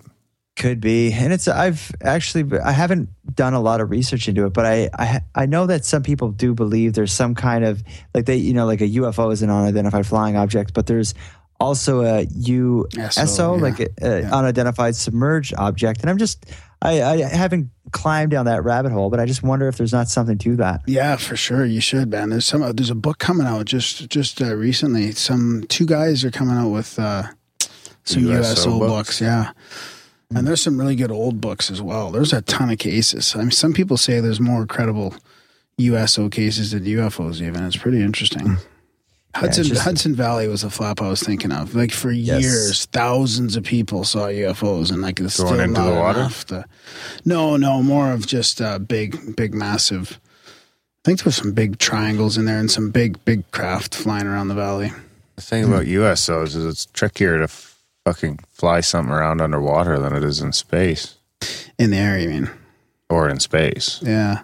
So we had this guy on Terry Terry Ray. He had the Invasion of the Orange Orbs book, and and he had um, done all this data collection from MUFON. I think it was only MUFON, and I mean, I mean, eventually it could even be more. He could get the uh, NUFORC stuff as well. But so he had all the MUFON accounts, and he and he put them into a database, and he mapped them out on a map. And it's pretty interesting how he figured that there was three areas in the ocean, And one the Great off of Lakes Catalina. too, right?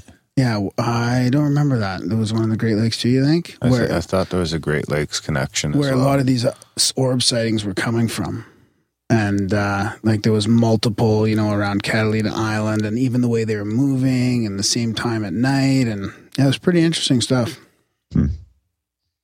Yeah, there's definitely with the UFO phenomenon. There's definitely something to it. I think there's there's too much smoke for there not to be a bit of fire, but it's it's hard to prove it. I found or, or hard to investigate it. Like I found in any time I covered the UFO phenomenon, you're just you're, it's like you're chasing a ghost. It's so hard to figure out what happened, and even the the theories that there are, it's always you know it's almost always unprovable very rarely is there a credible photo and it, and, and you kind of you got to everything that relates to it's almost disputed so it's it's really hard to, to trace it down hmm. My my mom's asking, do, do you know about the book fair? Is the place? What does she mean? What is that supposed to what, did, what does it say? Does he know about the book fair? Is the place? Fair is the place. Oh, the book fair is the place. no let me Okay. uh All right. it's okay. It's it's probably some Cape Breton thing. uh Where where are you from in Cape Breton? i am from uh, the Or can you say that on here? oh yeah i'm from sydney the big city Oh, uh, i'm go- i'm just googled uh fair is the place it's a genealogy book uh, oh, Uh, No, I hadn't heard about it, but Oh, yeah, Thanks, I, Mom. I know it. it's uh, yeah, I did find. I don't know anything about it. You can tell her, no, I don't. But I'll, I'll read about it because it sounds up my alley. yeah. But but I'm from uh, I'm from Sydney, which is like the biggest city in Cape Breton. But that's not saying much. I think it's a city of thirty thousand. Yeah. I, I don't know if this is true, but I did hear it was the teen pregnancy capital of Canada. And not I- not I- much to do in Sydney. I think No, Banff is not. the STD capital of Yeah. uh, Canada. So Is we it? should we should get those two together. Oh yeah, and have a real good time. We get them some toxoplasmosis and just see what happens. Some Banff to Sydney party buses, You wouldn't want Yeah. Sydney overrun by all the Aussies and Banff. that's bus sure. loose. Oh, yeah, but Sydney also not only uh, was it the teen pregnancy capital, as far as I know. I don't know if that's true. That's what we always said growing up. Also, I believe it was the uh, the cancer capital of Canada. We're uh, home of uh, the the most famous thing about Sydney. Probably is the uh, we have the tar ponds. You ever heard of this? No, Okay, so it was we had uh, the, the city's basically built on a. Uh, once upon a time, that it was all the city just grew around a steel plant. It was back in the day. It was like the the steel center of like Canada. It all, all the steel was being way, made. way out there. That's crazy. Yeah, well, I think it's because the the harbor we had, they could ship it off to wherever it needed to go, and we had a lot of mines, so we had a lot of uh, or whatever it is. But anyway, um, back in the day when they did steel working, they didn't really care too much about what they did with their waste, so they just dumped it in this um, this big, like I guess, lake that was pretty. It's pretty much right downtown in Sydney. It was right Yeah, next to the steel plant for years and years and years. They just dumped whatever the crap was that that was the runoff from the the steel working into this area. It became known as the tar ponds because it was just like a black tar lake. Then what happened was. Um, modern day comes and they realize it's not good to have a black tar lake downtown, especially when everybody was coming down with odd types of cancer that lived around there. they tried, yeah, they tried to clean it up. So what they did initially was they built a huge incinerator. It was just a massive building where they could bring this stuff in, burn it, and keep burning it until they get it all, get rid of it all. But anyway, what ended up happening? It was it was so the, the tar or whatever it was was so thick and full of like heavy metals or whatever that if they took let's say like a liter of this liquid and they burned it they came up with almost about as exactly as much ash. So they couldn't burn it because as quickly as you burnt it you were left with just as much ash. So it was like clogging up the machine or whatever. So that that didn't work. So they just tore down the incinerator and uh, and waited, I guess, another 15 years or so before they came up with another idea. And what they've done now is they um, they encased the entire thing in a rubber membrane. So they basically dug out underneath it and uh, around the sides, and they just have it basically in a huge rubber bag. They they encase that and I think in concrete, and then they put soil over the whole thing, and now it's just a nice park downtown. oh Jesus, Cancer Park. That's crazy. yeah, it is. So now there's just people riding their bikes around there, and you know the kids running off. But Is that close uh, to the sinkhole? um, Maybe the, same- sinkhole is backdooring into the Ooh. into the tar pits. Yeah, no, different different neck of the woods, but it's uh, the tar ponds. Like when I was, it sounds funny to say the tar ponds, but when I was a teenager, we just, you know, if it was a hot day, you didn't want to go down there because it stank so bad on a hot day. right downtown. Down in my hometown, there's tailing ponds all over the place. what is that? It's like a just the same idea for mine waste. They look pretty Okay. though. Yeah, like just They, some- I think some they have like colors. a purification process. I mean, I wouldn't want to go swimming in there, but I've like Mm. driven the perimeter. Wow. So since we're talking about hometowns and mining waste, so I was driving through Logan Lake, right, the other day. Is that where you're when I went to, I, I lived there for like a year and a half when we moved out from Montreal, and uh, at, my dad worked at, at a big mine in Ashcroft, and I haven't seen it in fuck like twenty five years, maybe thirty. years. No, probably more than that. Like yeah, 30, 35 years. And I was driving by the mine in Ashcroft, and it was like a different world. It was this huge, huge mine sprawling for miles with this huge lake with white, like it just looked like what the fuck? This is right in the middle of the forest, or like on these. I mean, it was a beautiful drive, but it did seem like there was a lot of waste sitting in this man-made lake right next to a massive mine. Like it was pretty gross. Yeah, that's yeah, that's a tailings pond. but part of it it was also beautiful as well like in some ways because it was It looked like a different world. It looked like it was one of those, you know, like fucking movie out of Star Wars or something like that. A, a world out of Star Wars. Like like pink water with you know uh, neon green fish jumping around in it. Yeah. I wonder if you could go fishing in there. Yeah, pretty gross. I wouldn't eat anything out of there, but you might catch something cool. So we all Yeah. come from little hometowns with fucking Fucking crazy leukemia. environmental destruction. Yeah, well, there's just there's so much of it from back then, and it's like the the more time passes, the more people re- I think realize how dangerous this stuff is. So it's uh, it becomes the thing of legends. But it's Yeah. Hal- Halifax, where I'm at now, we don't have any of that. We're a nice, uh, nice, clean city. Yeah, it is nice. I was there a little while ago. Yeah, it was pretty cool. Oh, yeah. Yeah. Yeah, no, it's a it's a great city. It's a college city, so there's lots of fun stuff to do, and it's uh, there's so many different you know road trips you can take from here. So it's it's a great place to be. That's for sure. That's where that Close Encounters record came from, Darren. From Halifax. The one I smashed when I was drunk. yeah. Probably like the soundtrack to the movie. Yeah. yeah. Oh, cool. Well, you found a record store here or something? No, it's a weird, some weird gothic art store kind of. Cool. Yeah, you probably Well, that's that's there, but Probably. That, that's a find. Yeah. I'd love to get that. Are you related to Napoleon? Oh, I'd like to think so. My Down the family's. Uh, bloodlines? It's his family's pretty. Uh, it's pretty obvious. Like they have like his history or whatever. The whatever you call that. They know like who is the current heirs are or ancestors or whatever. Like they have it all traced down. And my name is not on the Wikipedia. If you go So- looking oh, no. looking through it. Well, But you being edit it. Why don't you just get on as an editor What? and just keep popping it in there? That that's what I should do. Uh, but it's like if you look at younger pictures of him and you look at a picture of me, we have some similar features. And I did uh, at one point in my life, my friends were all playing Risk and you know the board game, uh-huh. and I had never played it, and I agreed to, and I just like kicked ass. And I also was like. Um, Got obsessed with it for a while. All I wanted to do was play Risk, and then it just hit me. I'm like, you know, maybe I am related to Napoleon because that's, you know, I'm really into this game. So I remember Yeah. Risk Phase too. yeah, me too. Yeah. yeah. Yeah, that was. Um, I, I quit playing Risk when I quit smoking in my twenties because it was for us that when we played Risk, it was ju- really it was we were just sitting there chain smoking, stressing out, uh, and so when when we all stopped smoking, Risk just wasn't as appealing. I remember then the, the like how many men you would get would, would keep going up, Yeah. and we'd have like Oh, really? you'd have to drink every like couple times, or you'd have a joint out one of them, and then another one. Everyone has to do a shot. By the end of the game, it's just a mess. There's all these little pieces everywhere. It was always pretty fun though. Yeah. Yeah, we should set up a game. game sometime if you're ever passing through. Oh my god, I would love to do Oh, that. we I could haven't probably play years. online nowadays. Probably. Yeah, I got a game. I got one in my closet. Risk. Risk. Yeah. I should bring it to the studio. I will. Yeah. Yeah. yeah I'll we'll destroy it when I'm drinking. Yeah. yeah, so I, I I'm assuming I'm a, I'm a, a related to him. I think there's there's a bank account somewhere with you know a bunch of gold. I just need to prove something and get it. Yeah, but no, you never know. It would be it'd be cool. That's for sure.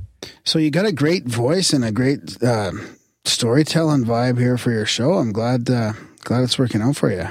Yeah, things it's it's been great so far. I didn't, you know, I was thinking my best case scenario is I'd have a hundred friends who'd listen, maybe, and it's um, none of my friends do listen, but a bunch of other people do. That's great. So, yeah. Well, it's, it's a with good it's a good you know variety of topics as well. And Yeah, I'm, I'm mixing it up. I'm kind of thinking of it as like the TV show Unsolved Mysteries. So I'll do like a paranormal story, missing person, some weird, you know, have a psychic on or something. So I'm just kind of trying all different topics. So it's for, because really for me, I just don't want it to get boring. Because it's a lot of, as you both know, it's a lot of work to put a podcast together. And uh, so, so I need it to be fun for me, and because really that's what I'm doing. It's just kind of an excuse for me to look up cool stuff on the internet and go to the library and take out cool books. yeah, and then communicate about it. Yeah. exactly because Yeah. you you're, you're, find like-minded people just like connecting with you with you two i'd never uh, had been in touch with you uh, had it not been for my podcast and i know a whole bunch of other people that are interesting be it you know ufo researchers that i met through my podcast or i talked earlier about the paranormal investigation team that i'm going with this saturday all that's just stuff that's just kind of you know just because of uh, getting into it with the podcast so i'm absolutely enjoying it despite it being a ton- of work and at times it is an absolute pain in the ass but Yeah, that's great. Yeah, we found that too. We're meeting lots of local friends as well as like just online friends from around the world. It's pretty cool. Yeah, no, definitely, definitely cool. Yeah, well, we'll have to keep in touch and, do- and do um, this it's again a lot of fun. and well. Oh. Yeah, I'd, I'd love to have you on my show. And once uh, next time I have a topic that uh, that you'd be interested in, I'll, I'll get in touch with you by email, and it would be great to have you on the nighttime podcast. That's for sure. yeah, for sure. And, and Yeah, we'll uh, anytime. and we'll link to you know all this in the show notes as well. And Check it out. yeah, Check it out, people. do you got anything else you want to mention before we wrap it up? No, just uh, I'll invite any of your listeners that are interested in hearing about Atlantic Canada to find me on iTunes or on nighttimepodcast.com. And I thank you both for having me. It was great talking to you. I really enjoy your show, and I also enjoy that it's another uh, you're another Canadian production that are that's covering some really cool stuff. So it's uh, it's cool that there's at least two of us doing this. Yeah, no kidding.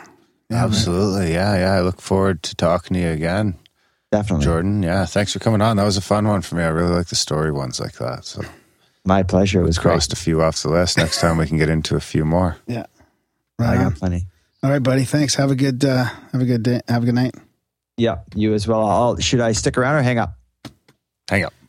All right. Okay. It's great talking to you both, All Darren right. and Graham. Take care. Take care. Bye bye. And that was our chat with Jordan Bone Party. Yeah, that was fun. Bonaparte. That Or maybe great. Bonaparte. He sounds like Greg Carlwood, eh? A little bit, yeah. Hey? He- I did notice a little bit of uh, Greg Yeah, I couldn't believe when I was listening. He's like the Eastern Canadian Greg Carlwood. Yeah, they should get together. Yeah, they said. No, that was a fun one. I really enjoyed that one. I like those uh, storytelling ones. We crossed a few off the list, you know, a few stories we've been wanting to talk about. Totally. Yeah. Actually, that's a good point. He was really, really uh, well, uh, well spoken on it all too. So I'd love to have him on again down the road and, and tell a few more stories. Yeah. Yeah, good good Canadian myths and stories. Yeah, Canadian twist, you know. Yeah. don't have that too much. So yeah, big thanks to Jordan for coming on the show. Uh, head check out the show notes. Head on over and uh, have a listen. You know, he's farther away from us than Athens is to Lisbon. means nothing to me. Well, like the from coast to coast in Europe, it's it's closer than us. We're bigger than Europe, Wait, yeah, yeah, quite a bit. bigger than Jesus. Yeah. All right, guys, check out uh, the show notes for all the links on the ways to help the show. Check out uh, grimerica.ca slash support for all the different monthly options on how you can support the show. Uh, a few new subscribers lately. I like to see it. So, yeah, Instagram as well. Yeah, you can get everything there from a buck a month, which would be, I guess, the price of about what can you get for three cents nowadays? Anyway, it's about three cents, three cents a day. for three cents a day, you can support the Grimerica Show. Right up to 33 33 a month. So, uh, and if, uh, of course, if you do, oh shit, I still owe somebody a custom subscription. I'll check that Oh, out. yeah, so if you if you if you don't see a number, there's some uh, uh, we play around with some numbers in the subscriptions. If you see a number or if you want a number you don't see there, just let me know and I'll email you a custom one. Um, That's cool. And if and if you forget, just keep reminding us. Because that's right because we tend to forget things. We're a two. Well, actually, I shouldn't say we're a two person operation. We've got a lot of a lot of people helping outside out. help, which is another way you can support the show. You can send us episode artwork, uh, Music, jingles, music, jingles, stories, stories. experiences, That too. What else? Voicemail. Yeah, we got a voicemail the other day. postcards. I haven't got a postcard box? in a while yet. Yeah. We did get some uh, cookies, some Yeah. Girl Guide cookies. Yeah. They were delicious. Yeah, they were really good. Actually, they were way better send than the Canadian send Girl Guide Girl cookies. Guide cookies. Yeah, And thanks. uh, spam. and spam. A teriyaki spam on the desk. I almost And donated the spam. gram. Donated it. Uh, I actually meant to, but then I forgot. To who? When I brought the stuff for the Fort Mac Oh, I was no, gonna bring don't the spam. That. That's for us. in case of emergency, eat spam. That's for us.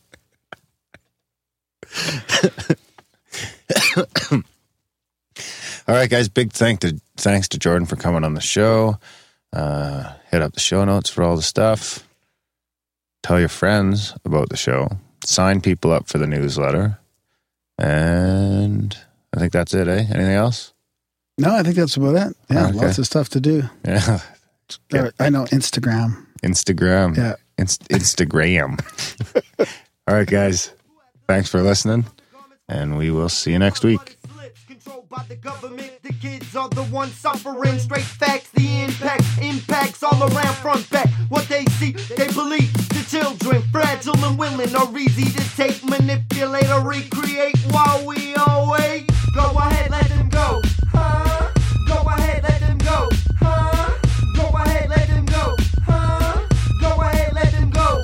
True crime. From blind to your mind, I'm a rare kind. It's a rare time through a fair rhyme. Composed pictures, eye opening scriptures on how easy they will get you before misses and misters. This is what I remember. Now in my mind, we were in a Back in school, all the girls like a bad dude. So dudes do like a bad dude, do dudes do do too. Wanting a bad chick too. Go ahead,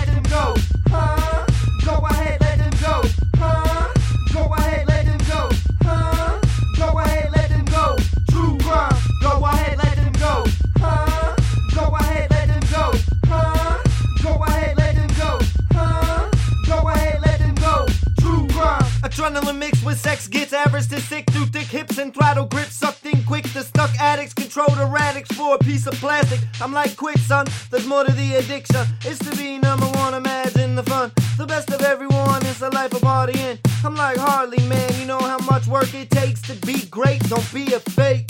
Go ahead, let them go. Huh? Go ahead, let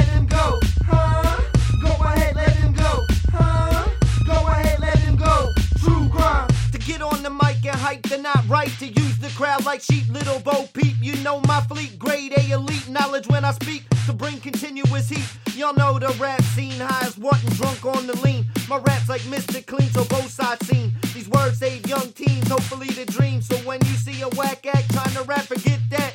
Go ahead, let him go.